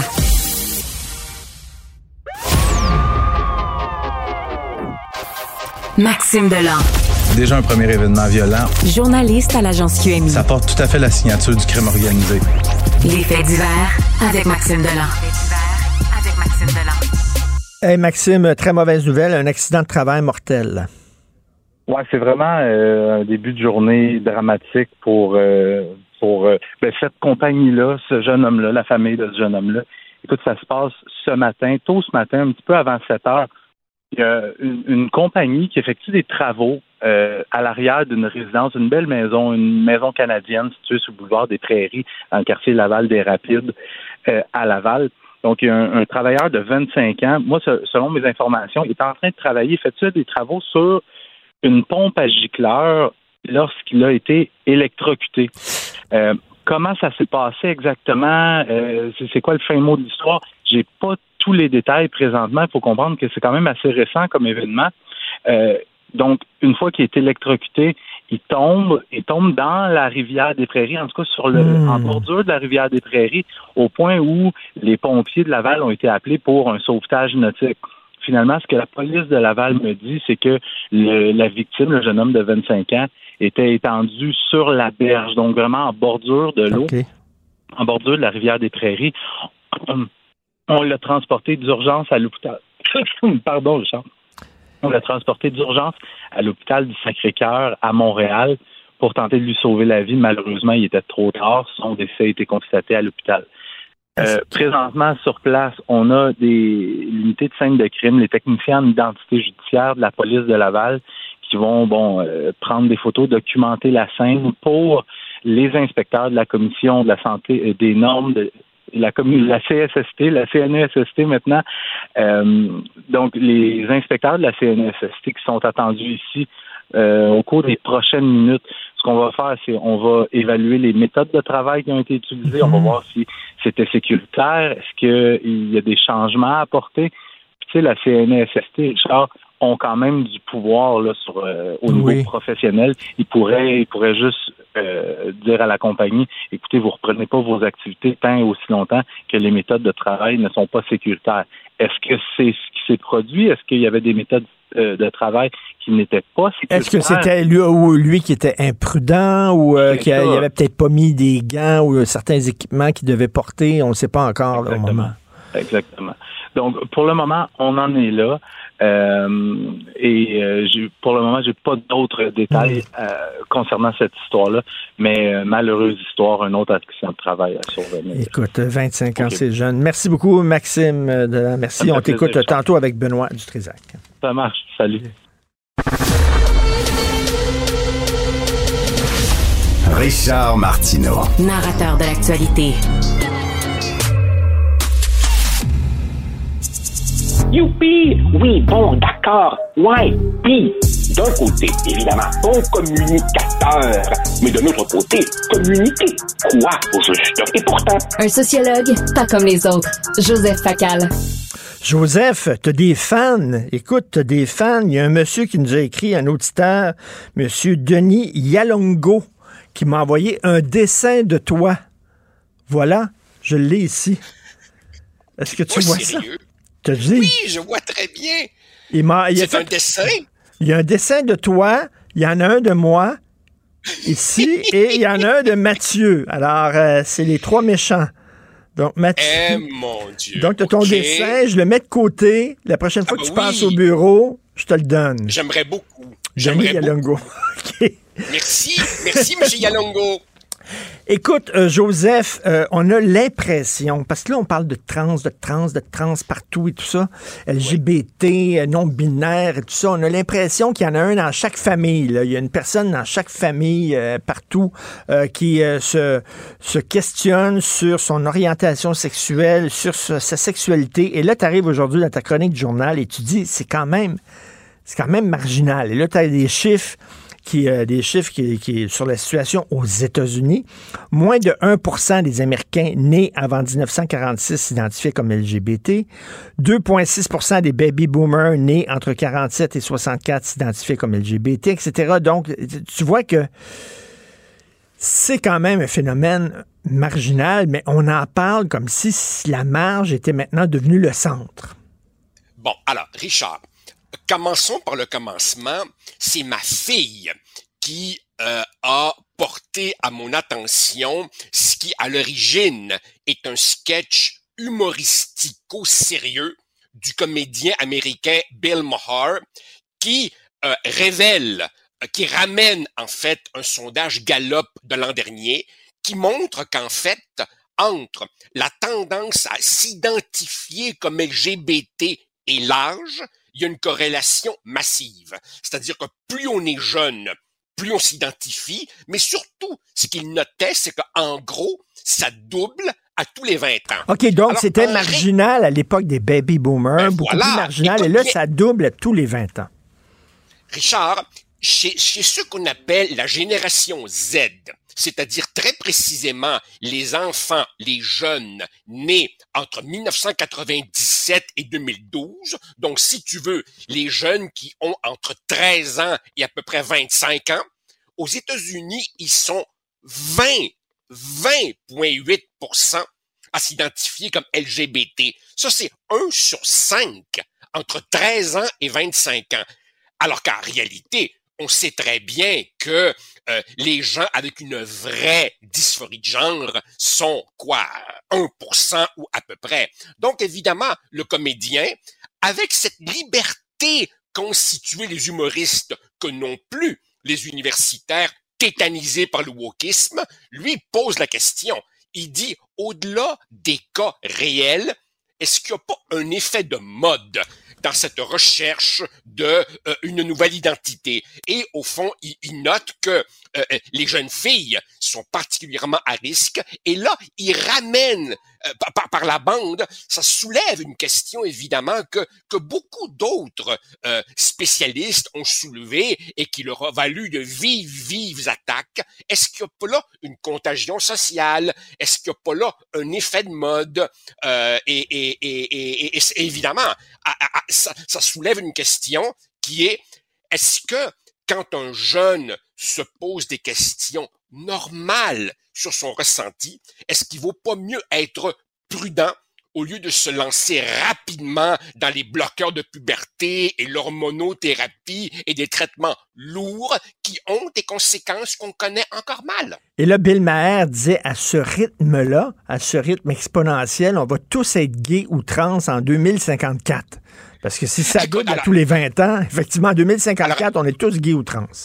Alors évidemment, il, il le dit, il le dit à la blague, mais dans le contexte américain, il dit c'est quoi cette idée qu'il faut absolument se mettre à quatre pattes et dire oui au ressenti d'un enfant de 8-10 ans, alors qu'en fait, euh, euh, euh, tu sais, l'enfance, c'est, c'est, euh, on est toujours en plein ressenti. Notre ressenti change tout le temps. Et comme il dit, s'il fallait que le ressenti d'un enfant de 8 ans annonce le futur, la société serait pleine de cowboys puis de princesses. Et dans ce sketch que j'invite tout le monde à aller voir, il dit, moi, quand j'avais 8 ans, là, je voulais être un pirate. Heureusement qu'on m'a pas cédulé une chirurgie pour m'enlever un œil puis me poser une jambe de bois, là. Écoute, euh, j'ai j'ai deux filles. Euh, j'ai j'ai un fils de 15 ans, mais je vais te parler de mes deux filles, OK? Une de 24 ans, une qui a 27 ans aujourd'hui. D'ailleurs, euh, elle, est elle vit Bonne en fête! Australie. Elle vit en Australie. Elle a 27 ans aujourd'hui. Mes filles m'ont dit, euh, papa, c'est pas comme dans ton temps, et effectivement, ça change. La sexualité, pour nous, pour ma génération, c'est un spectre. On se promène là-dedans. Moi, j'ai dit mon spectre à moi, quand j'étais jeune, c'était gros sein, petit sein. C'était ça mon spectre. tu comprends-tu? Je me promenais là-dedans, entre gros sein et petit sein. Eux autres disent, des fois, tu es avec une fille, des fois, tu es avec un gars, on est fluide, c'est de même. Est-ce que ça se peut que, effectivement, il y a un changement? Tu sais, comme quand les baby boomers sont arrivés avec l'amour libre, etc., les parents disaient c'est épouvantable, ça n'a pas de maudit bon sens parce que autres, tu mariais ton premier chum, ta première blonde, puis tu mourais avec à 80 ans. Les jeunes sont arrivés, non, on fait ça différemment. On a plusieurs euh, compagnons. Euh, bon. Là, ça se peut que c'est rendu là. C'est un spectre. Richard, Richard un instant, là, un instant, là, un instant. Ici, il y a des nuances à faire que les jeunes d'aujourd'hui soient plus ouverts que nous jadis, moins rigides dans leur définition et veuillent expérimenter différentes orientations, différents partenaires, c'est leur affaire et je n'y vois pas de problème majeur. Mon problème n'est pas là. Mon problème, c'est quand certains poussent ça jusqu'à la négation des réalités biologiques. Alors, tu peux expérimenter ce que tu veux.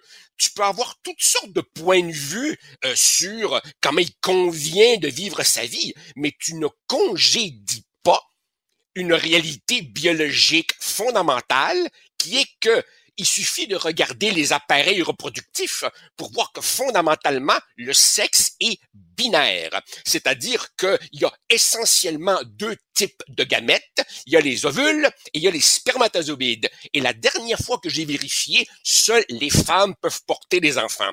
Autrement dit, oui, on peut expérimenter différents, différents euh, modes de vie, mais n'allons pas jusqu'à congédier la, la, la, biologie et n'allons pas jusqu'à faire en sorte que le respect du ressenti des gens euh, gomme, gomme les, les, les, les pères, mères et les réalités fondamentales de la biologie et de la reproduction humaine. Et là, il y a des gens qui vont dire oui, mais il y a des individus qui se sentent pas bien dans leur corps ou qui viennent au monde avec deux sexes ou etc. Et là, j'entendais un, un expert, un commentateur dire, écoute, il y a des gens qui viennent au monde seulement avec une jambe. Mais est-ce qu'on peut s'entendre qu'un être humain a deux jambes? Un être humain a deux jambes. Oui, tu vas trouver, il y en a qui viennent au monde pas de jambes. Il y en a qui viennent au monde avec une jambe. Il y en a avec une grande jambe petite jambe. Mais ça, c'est un, c'est minime. On peut dire, un être humain vient au monde avec deux jambes. Euh, euh, je, suis entièrement d'accord avec ça. C'est évidemment, c'est évidemment, euh, euh, Richard, un domaine où il faut se méfier de l'étiquette expert, parce que c'est évidemment un, un, domaine dans lequel des lobbies extrêmement efficaces et assez radicaux, merci, sont devenus extrêmement influents et, euh, euh, par exemple, ont une considérable influence sur les politiques publiques. Je te donne par exemple juste un, un une série d'exemples qui ont été bien documentés au Canada. Ces hommes reconnus coupables de crimes violents et qui disent je me sens femme et simplement au nom du ressenti demande un transfert dans une prison féminine où là évidemment ils arrivent et six pieds 2 220 sèment la terreur dans des prisons pour femmes. Le gars est fondamentalement un homme qui, qui, qui se, qui se définit comme femme parce qu'il a compris, évidemment, tout l'intérêt qu'il pouvait euh, trouver euh, là-dedans. Donc, euh, mmh. ça entraîne ça entraîne, euh, c'est pas simplement un débat théorique, ça entraîne des décisions de politique publique qui sont porteuses de conséquences. Et moi, ce qui me frappe, Richard, c'est que quand tu lis un peu sur cette question, tu vois que dans de nombreux pays européens qui ne sont pas particulièrement des repères d'obscurantistes. Je pense notamment aux pays scandinaves, euh, qu'on a souvent présentés comme l'avant-garde du progressisme. Eh bien, dans ces pays-là, on est en train de mettre les freins en se disant, wow, il est normal qu'un enfant se pose des questions sur son identité, sur son ressenti. Il faut écouter, comprendre, accompagner et attendons Attendons qu'il ait l'âge de raison et la maturité pour se lancer dans des changements lourds et irréversibles. Comment tu expliques comment tu expliques la, la théorie du genre là, euh, qui dit entre autres qu'il n'y a plus de masculin, il n'y a plus de féminin et tout ça, qui est une théorie quand même relativement récente et qui n'a pas vraiment non plus de base scientifique. Comment c'est ça que cette théorie-là est rentrée aussi rapidement dans nos universités, dans nos institutions, dans nos organismes, très rapidement? Comment ça se fait? Je, je, je, je, crois que, je crois que le, le, le monde universitaire, l'humain en général, a évidemment horreur du vide. Et à partir du moment où les grands discours idéologiques euh, du passé sont un petit peu tombés en désuétude ou en crise, eh ben il y avait une demande pour des systèmes explicatifs simples prétendant avoir des réponses à tout. Autrement dit, Richard, ce que je suis en train de te dire, c'est la théorie du genre et autres virus woke ont pris la place laissée vacante par le marxisme de jadis. Jusqu'aux années 80 à peu près, le marxisme et tous ses dérivés étaient très puissants dans les milieux intellectuels. Puis, évidemment, est arrivée la crise de la gauche, l'effondrement du modèle soviétique, et comme il faut absolument être progressiste pour contester l'ordre établi, il fallait un discours, il fallait un prêt à penser. Ah ben, ce discours-là est arrivé et il est venu combler une demande de radicalisme. Je trouve que ta, ta théorie ta, euh, est pleine de bon sens. Nos chroniques sont un peu complémentaires aujourd'hui, euh, Joseph, parce que moi, je dis, OK, bon, mettons, c'est une construction sociale, le genre. Mettons, je dis à un enfant, toi, t'es masculin, toi, t'es féminin, t'es un gars, t'es une fille. Bon, mettons, c'est une construction sociale. Il y a des millions de constructions sociales. Par exemple, le fait qu'on va travailler habillé c'est une décision sociale, c'est une convention, c'est une construction. Euh, on a décidé pour aller travailler, c'est habillé. Par exemple, la nuit, on dort, euh, le jour, on travaille. Sauf exception, mais tu on n'enverrait pas nos, écoles, nos enfants à l'école la nuit. Euh, on n'ouvre pas les écoles la nuit en disant ben, tu vas aller à l'école la nuit, tu vas dormir le jour. C'est une convention. Est-ce qu'il faut détruire toutes les conventions sociales qui régissent la vie en société? Richard, deux points là-dessus. Premièrement, je suis évidemment entièrement d'accord. Premier point, non seulement la vie sociale est faite de milliers, millions de conventions, mais la vie sociale n'est pas possible sans, convention. Voilà. Autrement dit, si les gens ne s'entendent pas sur un minimum de codes culturels et sociaux, comment pourront-ils s'associer, communiquer, collaborer?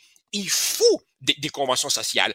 Deuxièmement, plusieurs des conventions sociales que tu évoques sont pas des conventions nées hier. Ce sont des conventions qui durent depuis des centaines, depuis des milliers d'années.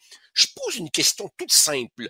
Coudon, ça se pourrait-tu que si une convention traverse les siècles, c'est peut-être qu'elle a fait la preuve de son utilité sociale. Autrement dit, si une convention dure, c'est peut-être qu'elle est porteuse d'une certaine sagesse séculaire. Autrement dit, cette convention, elle a été testée.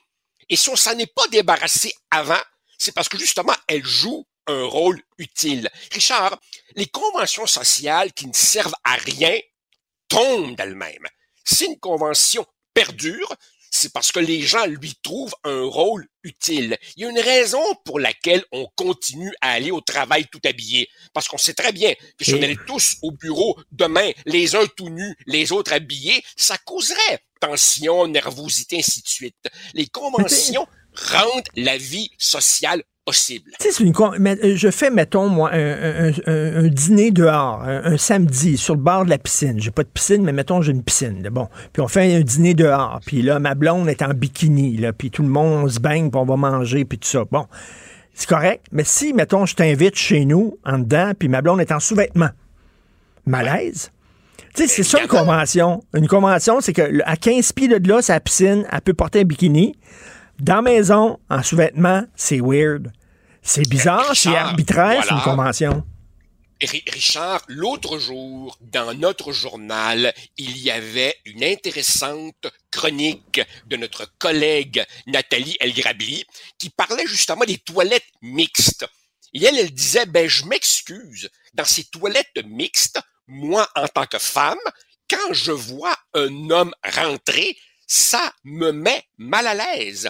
Autrement dit, la convention n'est pas juste un choix arbitraire. À l'origine, évidemment, c'est un choix arbitraire. Mais si la convention s'est imposée, qu'elle a duré, qu'elle est maintenue, c'est parce que les gens trouvent qu'elle remplit un rôle qui est, si tu me permets un drôle de jeu de mots, ça, ça lubrifie les relations sociales, ça enlève les malaises, qu'on s'entende sur un certain nombre de codes. Tu sais, je vais chez toi et je vais m'arranger pour ne pas te mettre mal à l'aise et tu vas t'arranger pour que tes invités ne soient pas mal à l'aise. Et si toi, et si toi, et si toi, t'es un nudiste et tu te mets tout nu, ben, je m'excuse, euh, si je t'invite chez moi, on se mettra pas tout nu pour que toi, tu te sentes bien. Voilà, et c'est pour ça et c'est pour ça qu'il y a des plages nudistes et des plages habillées. On demande aux gens peux-tu respecter les us et coutumes du lieu en question? Mais évidemment, aujourd'hui, le problème, c'est que règle est devenu synonyme de oppression. Et je m'excuse, certaines règles peuvent être oppressantes dans certaines sociétés, mais dans nos sociétés libérales, un certain nombre de règles séculaires ont simplement pour but de faciliter les relations entre êtres humains. D'ailleurs, c'est drôle, hein? As-tu remarqué, Richard, que plus on déconstruit, plus les tensions et la polarisation idéologique et le radicalisme montent dans nos sociétés?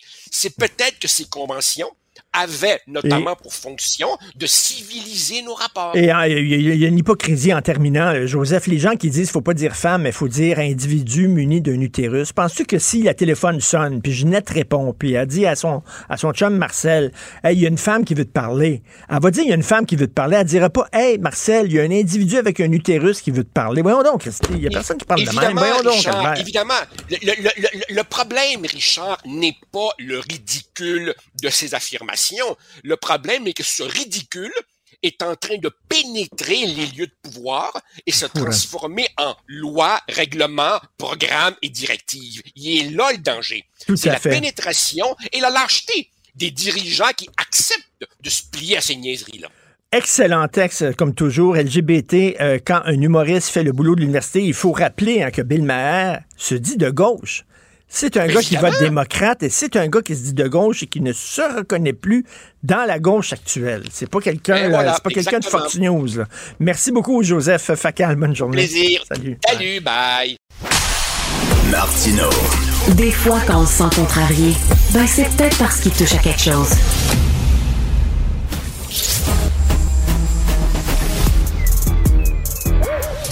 Mathieu Bocoté. Il représente un segment très important de l'opinion publique.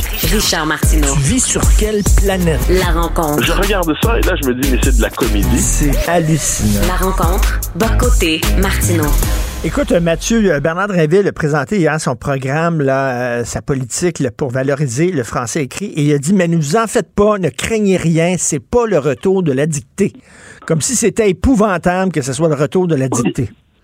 Oui, c'est une euh, précaution oratoire inutile parce que c'est quand même globalement l'esprit de la dictée, mais l'espèce d'idéologie pédagogiste, euh, l'espèce d'idéologie, d'idéologie qui domine les facultés de sciences et d'éducation depuis euh, des années, les années 90 en fait, a réussi à faire passer la dictée pour une manifestation d'une pédagogie autoritaire, quasiment réactionnaire, hein, qui serait le, mauvais vieux temps, à la différence du bon vieux temps.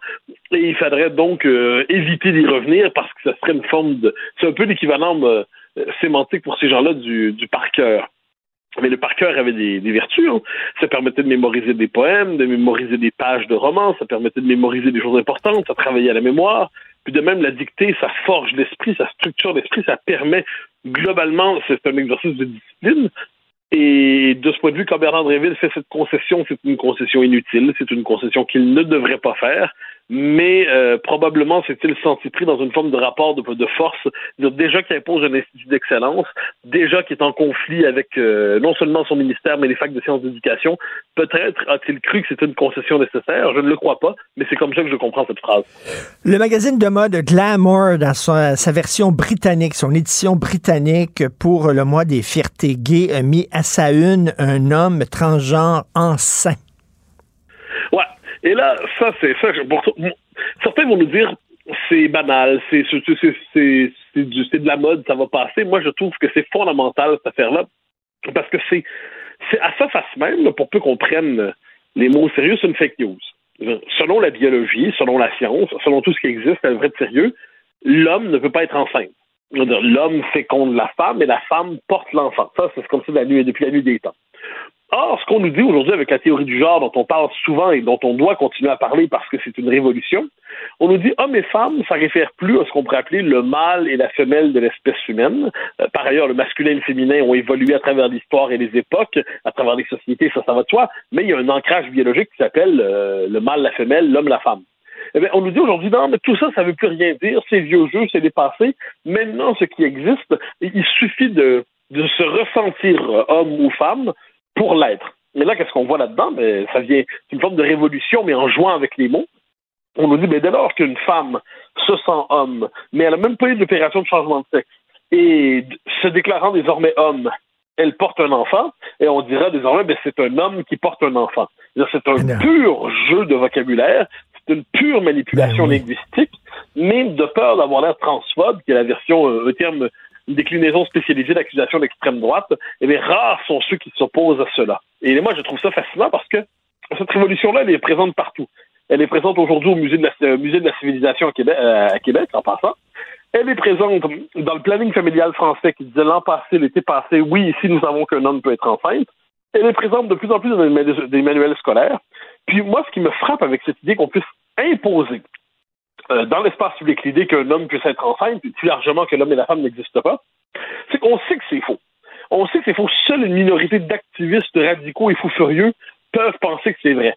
Donc, si on sait que c'est faux, mais très peu osent dire le contraire, c'est parce qu'on a compris que c'est une forme de test imposé par l'idéologie diversitaire pour pouvoir distinguer ceux qui se couchent devant elle et ceux qui s'y opposent. Et on voit, moi, ça me frappe le nombre de personnes qui trouvent que ça n'a pas de bon sens, mais qui n'oseront pas le dire publiquement parce qu'ils ont peur d'être stigmatisés, parce qu'ils ont peur d'en payer le prix. Mais moi, je suis convaincu d'une chose, dès lors qu'on accepte que qu'un homme puisse être enceinte, euh, c'est l'équivalent dans 1984 de, du fait d'accepter 2 plus 2 égale 5, c'est-à-dire la vérité ne compte plus, tout ce qui compte, c'est la conformité à l'idéologie dominante, à l'idéologie du régime, et c'est ce qui se passe avec cette pune de glamour. Ben, surtout que c'est totalement contradictoire. Parce que les woke disent, moi, j'ai pas le droit, par exemple, de faire un blackface parce que c'est raciste, ou j'ai même pas le droit de me promener en kimono parce que c'est de l'appropriation culturelle, parce que c'est pas ma culture, le kimono. Mais je peux m'approprier un sexe. Je peux dire, soudainement, je suis une femme. Ça, c'est correct. Ça, c'est parfait, ça. Non, mais absolument.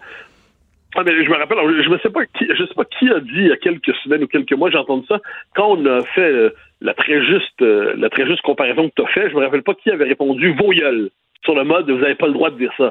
Ben, je m'excuse, mais on fermera pas nos gueules. Et, euh, et le fait est que si on décide si on décide de, s'il est légitime de s'approprier un sexe qui n'est pas le sien parce que simplement on prétend le ressentir, eh ben, il y a quand même quelque chose d'absolument aberrant à l'idée de bannir ce qui s'appelait autrefois le déguisement. Mais moi, ce qui me frappe là-dedans, c'est l'espèce de contradiction dans la logique même de la théorie du genre. Si on nous dit, si on nous dit que les hommes et les femmes n'existent pas et c'est un pur construit social, bon, c'est ce qu'on nous dit. Eh dès lors, pourquoi, de l'intérieur de mon moi-même intérieur, me sentirais-je femme ou me sentirais-je homme si ces références sont, sont euh, finalement purement chimériques, ne veulent absolument rien dire, n'ont aucune consistance, n'ont aucune densité. Donc, à quoi ça fait référence finalement? Euh, Il y a quelque chose, puis moi, je t'avouerai, pour moi, cette espèce d'idée qu'il faut pousser les gens à changer de parce que c'est rendu, c'est pas simplement le, fait de tenir compte de quelques cas individuels qui existeraient, puis devant ces cas-là, on serait prêt à tendre la main. On est tous des gens civilisés.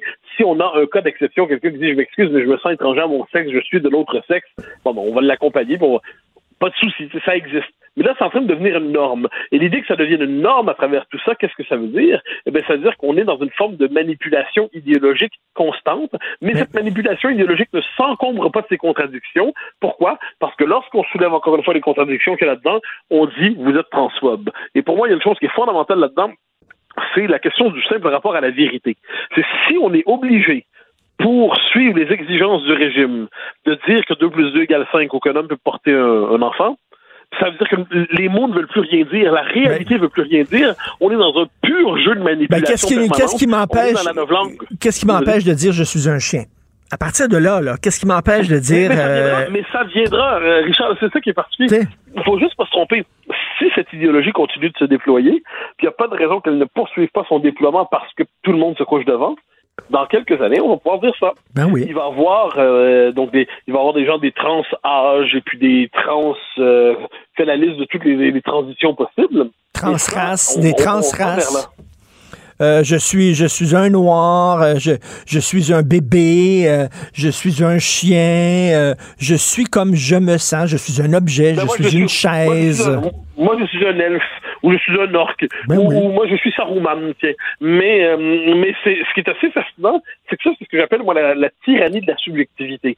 C'est-à-dire, dès lors que je me sens d'une manière ou de l'autre, ça devient vrai. Mais je m'excuse, c'est pas vrai. Je, je- je vais donner un exemple que j'aime toujours donner en la matière. J'ai beau me sentir mince, là. j'ai beau sentir que j'ai l'air d'une gazelle, là. je peux te jurer que mon pantalon est pas d'accord avec moi. Bon, alors là, un moment donné, il existe. Si je me présente dans un commerce en disant désolé, vous savez, je me vois moi-même comme une, une femme très mince. Euh, Pourriez-vous m'offrir des pantalons de femme très mince? On va dire, monsieur, c'est un peu compliqué dans votre cas. euh, donc, et là, et là, on va. Mais ce qui va être drôle, c'est qu'on va un jour, au nom de la diversité corporelle, changer la définition du très mince pour faire entrer hein, du, du 40 de tour de taille dans la définition du très mince. Donc là, tu vois, les mots ne veulent plus rien dire. Les mots ne sont plus ancrés dans le réel. Les mots n'ont plus un référent qui est extérieur à l'idéologie. Les mots sont pure euh, convention, je dirais rhétorique ou idéologique, puis on en change la définition selon les besoins de l'idéologie du moment. Et ça, ça à, terme de cela, je, je le dis et le redis parce que c'est fondamental, à terme de cela, ça crée une société qui va avoir un rapport euh, je dirais, euh, euh, qui avoir perdu le contact avec la réalité. Nous allons vivre dans un monde parallèle. Ben, nous allons vivre dans un monde parallèle où il faut faire semblant toujours de croire à la mode idéologique du jour, et notre contact avec le réel va tout simplement s'effondrer. Ben non, mais c'est- on veut s'étonner, on veut, c'est- l'homme, c'est l'homme qui, le, le- tu sais, le, le ver- le divertissement continuel. C'est Philippe Moiré, là, tu sais, c'est comme, oh, un homme enceinte, c'est tellement cool. Puis après ça, ça va être quoi? Des siamois à deux têtes ou euh, des, des gens qui se promènent à quatre pattes ou, euh, tu sais, c'est comme, on veut, là, du marginal. Puis là, c'est la quête, à, la quête à ce qui va encore le plus nous étonner, nous surprendre. On va aller de plus en plus loin, là. Alors, mais moi, je, je veux dire, d'ailleurs, tout, tout ça s'incarne très pratiquement. D'un côté, il y a ce qu'on pourrait appeler les, le, le, le parti des- des- de la fluidité aux cheveux bleus. Et de l'autre côté, il va y avoir tout ou tard, je pense, une forme de retour au masculin, au féminin classique. J'entends pas par là traditionnel, aliéné, qu'à un moment donné, il existe une nature féminine, il existe une nature masculine, et tout ça va chercher à reprendre ses droits. Mais on n'y est pas encore. On n'y est pas encore. Là, on est dans ce moment dans une forme de déconstruction euphorique. et au même moment, au même moment où on interdit, par exemple, un colloque pro-vie, tu sais ce que j'en pense. Le colloque en lui-même, je trouve que c'est, il est, j'étais en- j'ai aucune sympathie pour le contenu de ce colloque, mais je pense pas qu'on devrait interdire des colloques, même si j'aime pas le contenu qu'on va y entendre. Au même moment où on l'interdit, au même moment au musée de la civilisation, il y a un homme qui se fout à poil pour exprimer genre la déconstruction de son identité non binaire. Et là, ça c'est très bien. puis on, applaudit ça en y voyant un signe remarquable de transgression. Fr- Franchement, si vous voulez être transgressif aujourd'hui, mes amis, soyez conservateurs. Vous allez avoir la plus grande transgression qui soit. L'époque au complet va vous tomber sur la tête. Si c'est ce que vous souhaitez, vous allez l'avoir. Ah, toi, rapidement, on se ment nous-mêmes. Tu sais, si- tu regardes les, films, puis les émissions, puis tu as l'impression que tout le monde baise, là, dire, avec des anneaux, là, puis euh, attachés par les pieds. Là, puis, euh, ben non, la plupart des gens baisent en position du missionnaire dans un lit. Tu sais, C'est ça, mais tu sais, on se donne on, on se donne des images de on est pété, on est flyé, puis tout ça. C'est pas vrai. La majorité des gens sont assez ordinaires. Ils regardent ça, puis disent où c'est que ça Ah, s'en va? Moi, plaider pour les choses qui sont passionnément ordinaires. C'est-à-dire, à un moment donné, Mm. la, la- la vie réelle a ses charmes, a ses droits. On n'est pas toujours obligé d'être dans l'extravagance absolue pour affirmer son originalité. Et moi, je pense même qu'on a besoin, c'est dans, dans un cadre établi que chacun, peut- chacun peut vraiment construire son originalité. Si les cadres ne sont plus là, s'il n'y a plus de structure, eh bien, chacun croit euh, affirmer son originalité, mais dans les faits se perd soit dans l'insignifiance, soit dans l'extravagance autodestructrice. Tu sais, moi, je m'appelle Richard, R-I-C-H-A-R-D, mais tu sais, je pense que je vais écrire, m'écrire ça R-I tréma S-H-A-R-R-E. Richard pour paraître Et si on cool. ne, et si on ne l'écrit pas de cette manière-là, on pourrait nous accuser de richarophobie. Alors, tu vois, c'est parce qu'on n'aura pas respecté la juste composition de consonnes et de voyelles que tu voulais dans ton nouveau nom d'homme nouveau. Mais, mais cette conversation, je le redis, elle est on parle de la réalité des temps présents. Je veux dire, c'est le monde réel nous a échappé et nous vivons aujourd'hui dans une chimère idéologique. Et on fait tout ce qu'on peut pour en sortir, tout en sachant que ça c'est pas si simple. Alors, nous parlons, et bien sûr, à Mathieu Boccoté, célèbre Doberman. Merci beaucoup, Mathieu. Un labrador, plutôt. Un labrador. Bye, bye. Salut. Joignez-vous à la discussion. Appelez ou textez le 187 Cube Radio 1877 827 2346.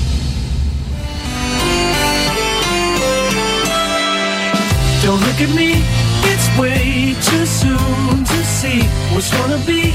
Don't look at me. All my life, I never knew Alors, il y a un fan des Beatles qui a utilisé l'intelligence artificielle pour réunir les Beatles. Il a pris une toune de Paul McCartney euh, dans sa période solo. Il a ajouté la voix de John Lennon. Il a rajeuni la voix de Paul McCartney. Bref, on peut maintenant, grâce à l'intelligence artificielle, faire des duos totalement improbables, euh, faire ressusciter des gens qui sont morts. On va en parler avec l'excellent Mike Gauthier, observateur de la scène culturelle. Salut Mike. Salut! Hey, écoute, c'est pas nouveau parce que je me souviens d'avoir vu Nathalie Cole qui chantait euh, avec son père un duo avec. Nat King Cole. Tu te souviens de ça? Ben oui, tout à fait. Ben, ben c'est la technologie qui, qui évolue. Richard, euh, je trouvais ça tantôt, je, en préparant un peu euh, notre intervention, j'ai j'ai réalisé que on est rendu à l'équivalent du docteur Frankenstein avec la musique. On prend des petits bouts de, on prend la voix de un, puis une autre façon de l'autre, puis l'autre, puis là, bang, on a Frankenstein qui nous donne un résultat final. Oui, mais c'est comme, tu sais, euh, t'as t'as le goût de dire aux gens, ils reviendront plus ensemble, les Beatles. là. Il y en a deux Ouais. qui sont morts, c'est fini, get over it, tourne la page.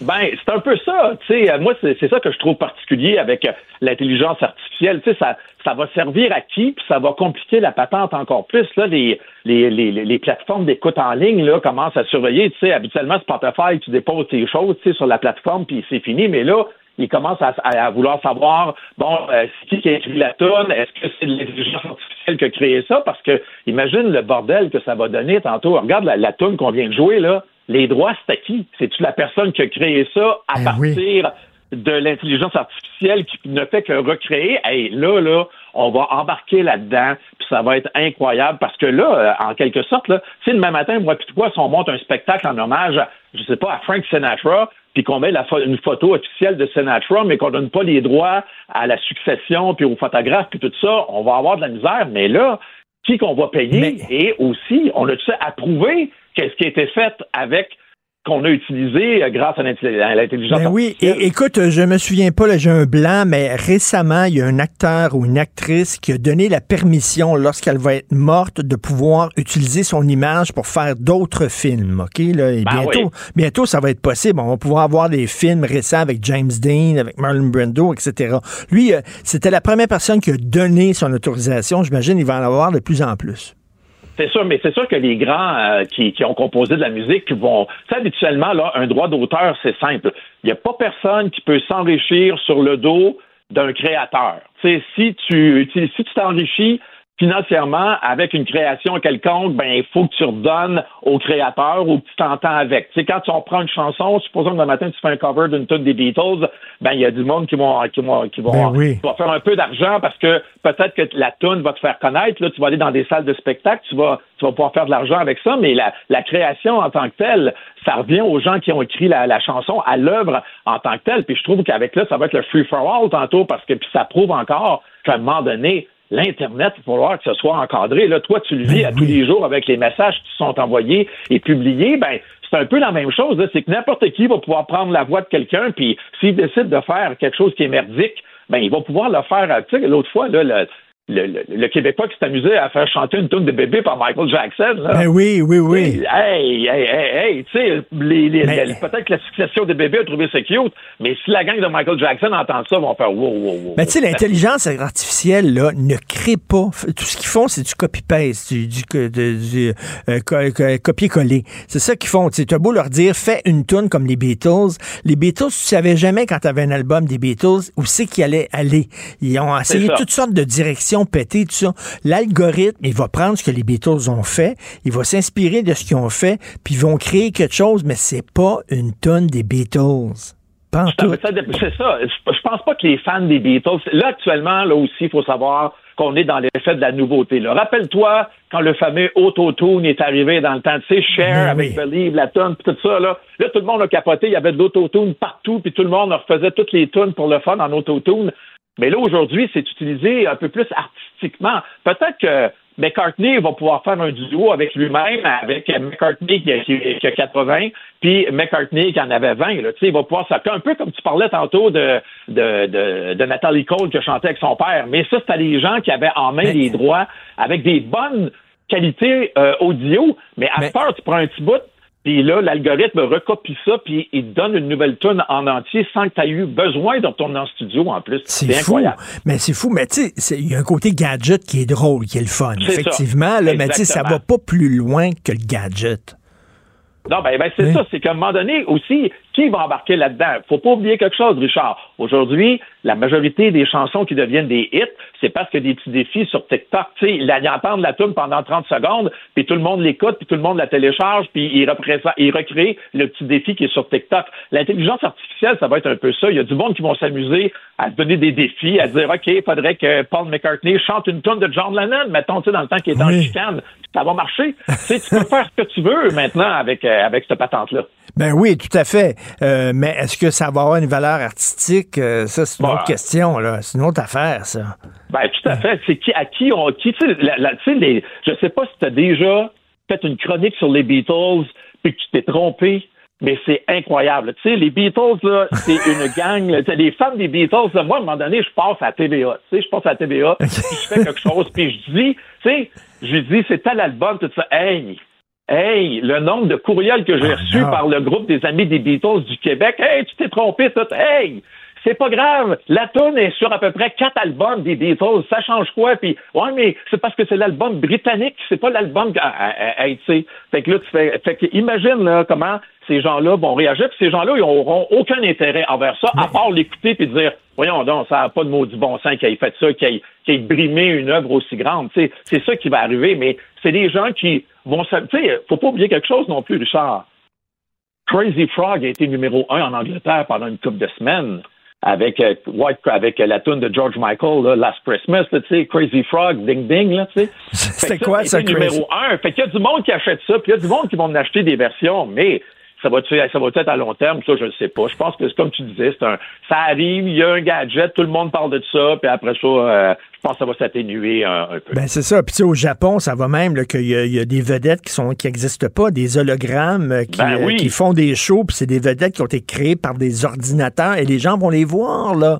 Puis oui, exactement. C'est plein. Là, moi, j'avais travaillé ici euh, dans un projet à Montréal. On avait travaillé là-dessus sur le projet d'une chanteuse, tu sais, puis c'est la même affaire, là, tu sais. On, on, on voyait- moi, j'étais là, puis je disais, wow, attends un peu, là, là, une personne qui chante live en arrière d'un écran vert, puis qui a un hologramme, puis en réalité, un autogramme, c'est un saran wrap qui est bien tête, là, puis là, tu fais comme, OK, attends un peu, là, il y a il y a une projection qui est en train de chanter live, mais il y a du monde qui allait voir ça, cette chanteuse-là, euh, japonaise, qui a obtenu un grand succès, euh, Hatsune Miku, je pense qu'elle s'appelait, euh, a même de donner un show à Toronto devant 3000 personnes. Tu sais, comme euh, bon, moi, je suis un fan d'Apocalypse Now, puis à un moment donné, euh, Francis Coppola a retravaillé son film, il a ajouté comme une heure, puis il a ressorti Apocalypse Now, puis je capotais parce que c'est Coppola lui-même qui a fait ça, lui-même. Roger Waters, il, en- il a réenregistré euh, Dark Side of the Moon, je pense que c'est pas sorti, j'ai bien hâte d'entendre ça. C'est l'âme de Pink Floyd, il va revisiter un album important.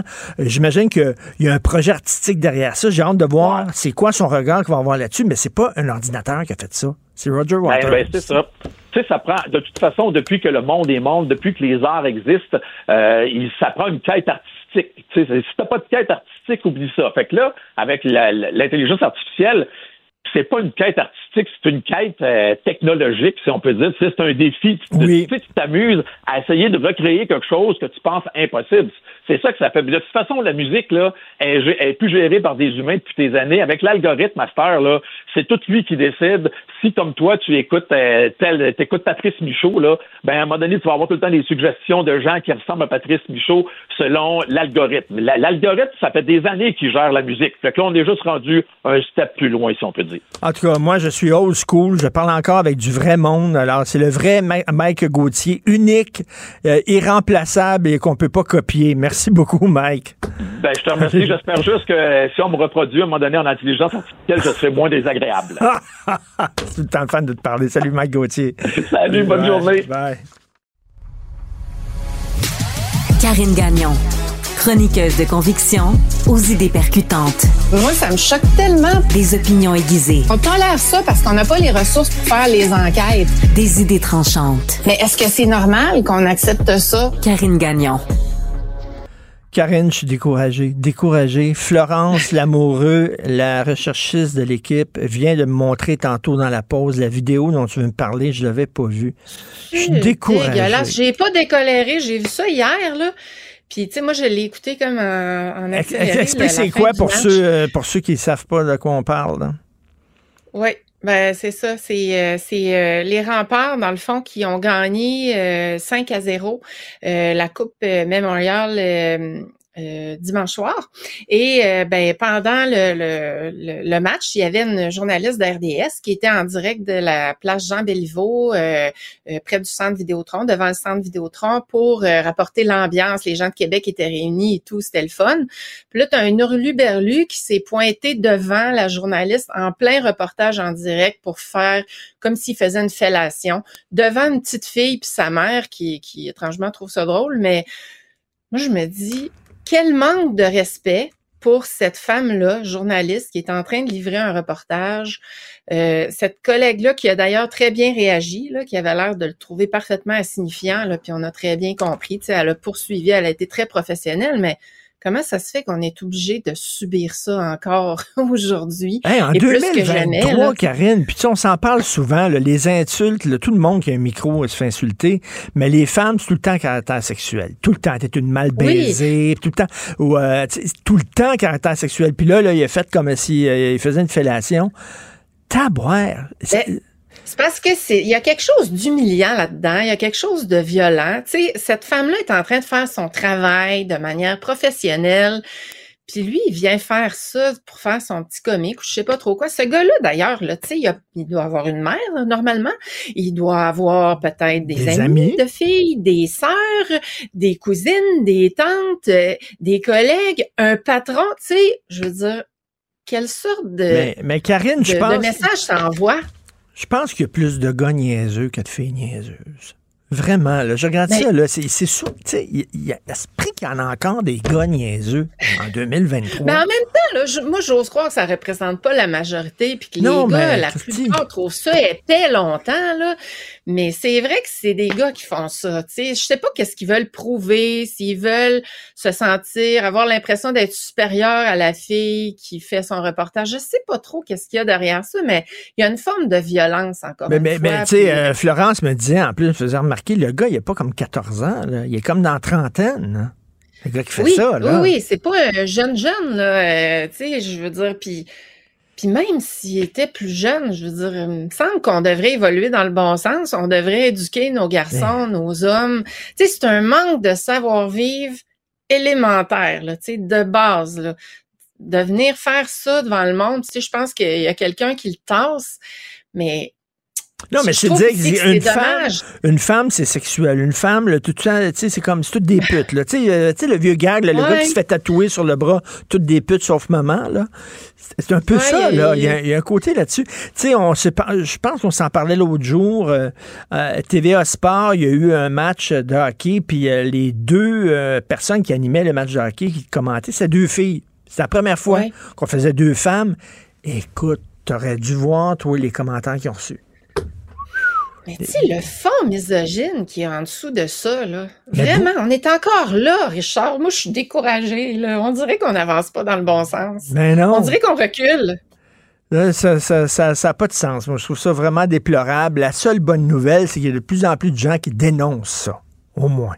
Ben, il faut le dénoncer, puis c'est pour ça que je voulais en parler avec toi, parce que comme je te disais au tout début de l'entrevue, j'ai j'ai pas décoléré depuis que j'ai vu ça. C'est mon collègue Mathieu Boulay du Journal de Montréal qui l'a partagé. Euh, puis, je, puis je le remercie parce que c'est vrai qu'il faut dénoncer ça, puis j'en profite pour pour souligner le professionnalisme de, de cette collègue-là là, qui, euh, qui a vécu cet incident malheureux-là. Écoute, j'ai une question, tiens, j'ai une bonne question existentielle politique euh, pour toi. Alain Reyes qui euh, appuie le candidat vert dans l'élection partielle d'NDJ. Est-ce que c'est quelqu'un qui est ouvert d'esprit? C'est quelqu'un qui n'a pas peur de dire qu'il a changé d'idée ou c'est rien qu'une girouette? À un moment donné, quand tu penses du Parti conservateur au Parti vert, ben, qu'est-ce qu'il faisait dans le Parti conservateur s'il était si écolo que ça? Ben écoute, certainement qu'il était écolo, Richard, parce que la ville de Victoriaville, dont il a été maire pendant plusieurs années, est considérée comme le berceau du développement durable au Québec. Donc, euh, lui, certainement qu'il croyait à ces valeurs-là, et je pense que quand tu adhères à un parti, tu, tu peux pas penser que la personne va être d'accord avec l'ensemble des idées, puis elle peut avoir envie aussi d'être progressiste, c'est-à-dire de, de vouloir euh, faire évoluer certaines idées au sein d'un parti. Puis tu sais, ce que tu dis là, ça me frappe parce que en Europe, où je suis allée en reportage récemment, euh, la question environnementale, c'est plus du tout une question de droite ou de gauche. Hmm. Qu'on soit de n'importe quel côté, tout le monde qui soit dans n'importe quel spectre politique et derrière cette idée qu'il faut euh, adopter des mesures pour lutter contre euh, les changements climatiques. Tu te souviens, euh, Pre- Preston Manning? Preston Manning, un gars qui est très, très, très conservateur, mais qui maintenant fait des conférences justement sur l'importance de prendre un virage écologique puis un virage vert, puis qui dit c'est tellement important, faut pas laisser ça à la gauche. Il faut que.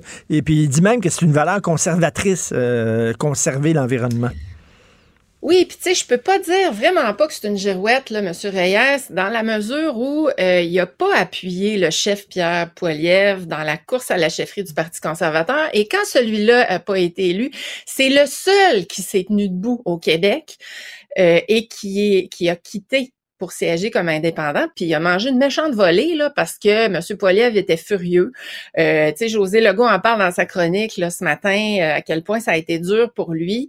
Et Mm. puis malgré ça, il s'est tenu debout, il a, il a- il a fait preuve de conviction. Puis moi, je peux juste saluer ça. Puis je le crois très sincère dans euh, dans ses, euh, ses- sa conviction par rapport au, euh, à la lutte au changement climatique. Mais, mais lui, dans la course au leadership du Parti conservateur, appuyait Jean Charest. Jean Charest, c'est pas monsieur environnement non plus, là.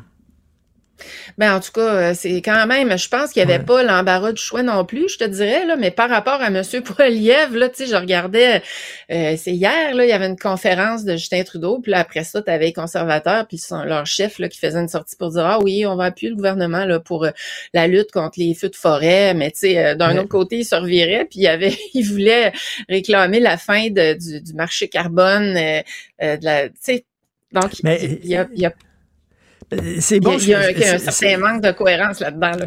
C'est bon ce que tu dis quand même qu'en Europe, euh, c'est plus une question de droite et de gauche, l'environnement. C'est Oui. au-delà de ça, ça. Ça touche tout le monde. On est tous des êtres humains sans même maudite planète. Là, tu sais. On est vraiment en retard là-dessus. là. Oui. Franchement, là, le Oui. constat, là, on l'a en pleine face. Euh, tu sais, les groupes de recherche, le GIEC, entre autres, là, qui réunit les plus grands chercheurs du monde, euh, l'a dit à quel point on fonçait dans le mur, à quel point ça allait beaucoup plus vite qu'on le pensait. On va avoir des conséquences graves. On en, on en voit des conséquences. Là, regarde les, les feux de forêt qui commencent de plus en plus tôt. Il y en a de plus en plus. Les épisodes climatiques, les crises liées à tout ça, les coûts que ça engendre. Il me semble que là, ça devrait plus être une question de gauche-droite. Je pense qu'il faudrait finir par sortir de ce cercle-là, euh, puis progresser un peu, là, tu sais, T'as tout voir à fait. euh, la réalité en face. Tout à fait raison, tout à fait raison. Et euh, écoute, t'appuies les gens qui veulent bloquer les imbéciles sur les médias sociaux. Hein, Dieu sait qu'il y en a.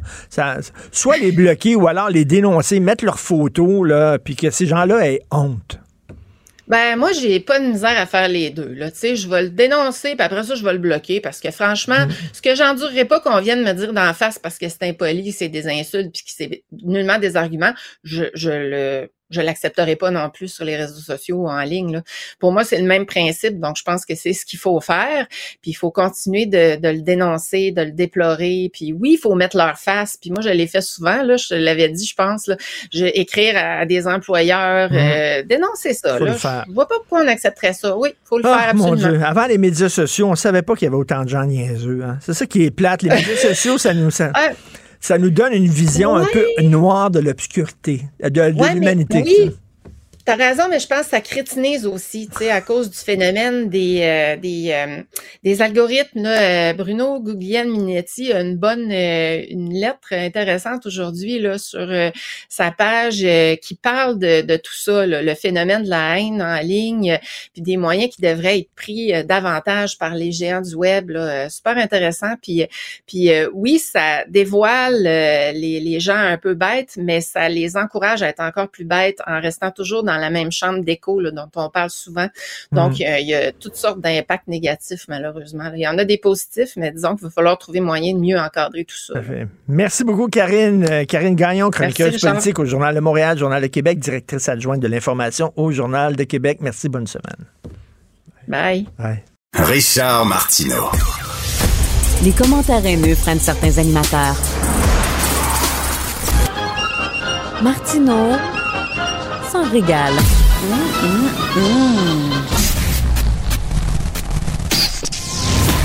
Gilles Proulx. Bonjour, mon cher Richard. Richard Martineau.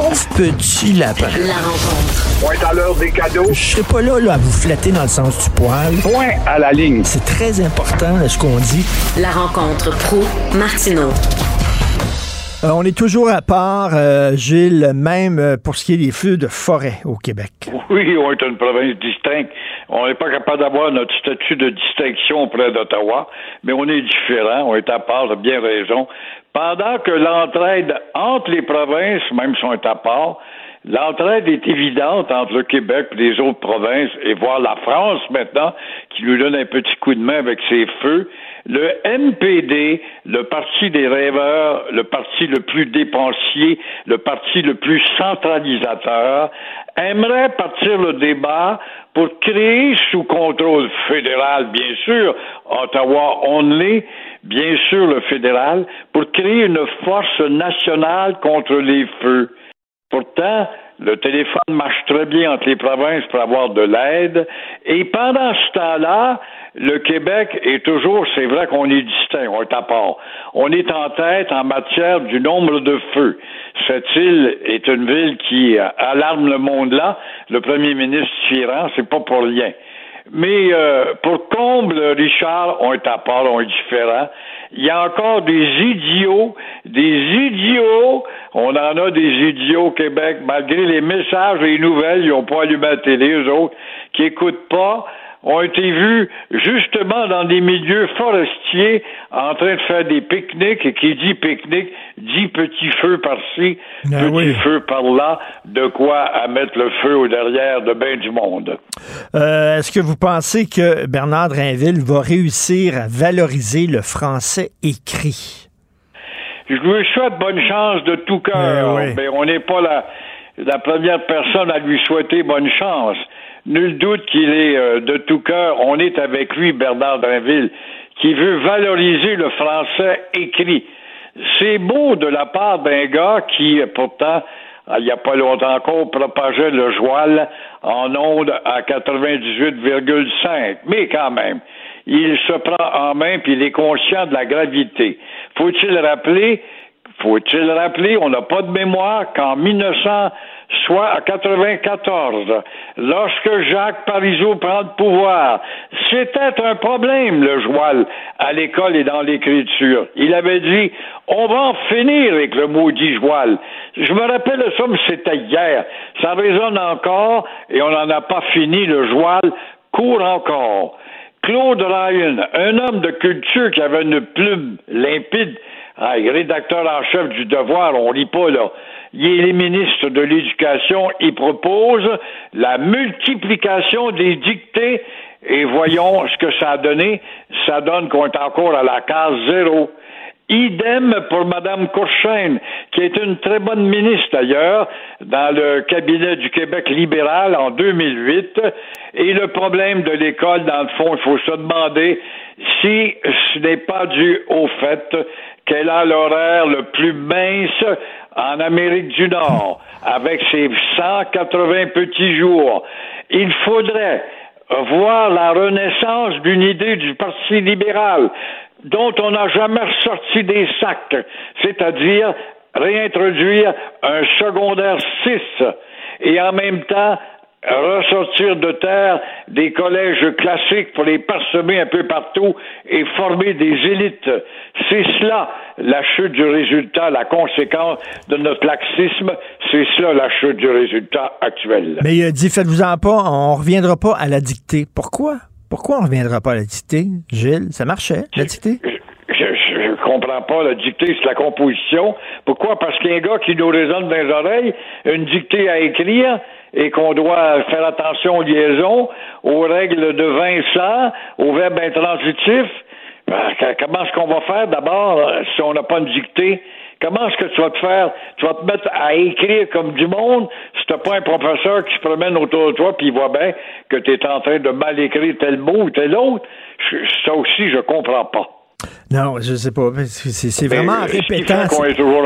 C'est en recommençant, puis en répétant, puis en, en te faisant dire, regarde, tu as fait une erreur, puis en recommençant tout le temps, puis en écrivant, puis en copiant, que finalement, on finit par maîtriser notre langue. En tout cas. Ça... Répéter mille fois que c'est pas un, une avion, une habit, une escalier, c'est un. Non, non ben ouais, on prend pas. Puis comme on dit souvent, là on dit que ça a été corrigé, souvent, ben moi je suis pas professeur de français, je suis professeur de gymnastique, Ben je parle mal, euh, ça, faut que ça cesse une fois pour toutes. C'est que dès que tu deviens professeur, tu dois être titulaire d'une porteur d'une langue qui doit être correcte, quelle que soit la discipline que tu enseignes. Ben regardez, il y en a qui enseignent puis qui n'ont rien qu'un secondaire 5. Ça doit être beau, leur Ben maîtrise voilà, de la langue, ça doit être beau. Merci beaucoup, Gilles. À demain. À demain. Merci beaucoup à toute l'équipe qui m'entoure, m'appuie, me supporte. Alors, euh, le supporte dans le genre, et il, il- il- il me supporte. Euh, alors, à la recherche, Florence Lamoureux, Marianne Bessette, merci beaucoup. Tristan Brunet-Dupont à la régie et à la réalisation, je l'ai bien dit. C'est Benoît euh, Dutrisac qui prend la relève. Nous, on se reparle demain 8h30. Passez une excellente journée. Cube Radio.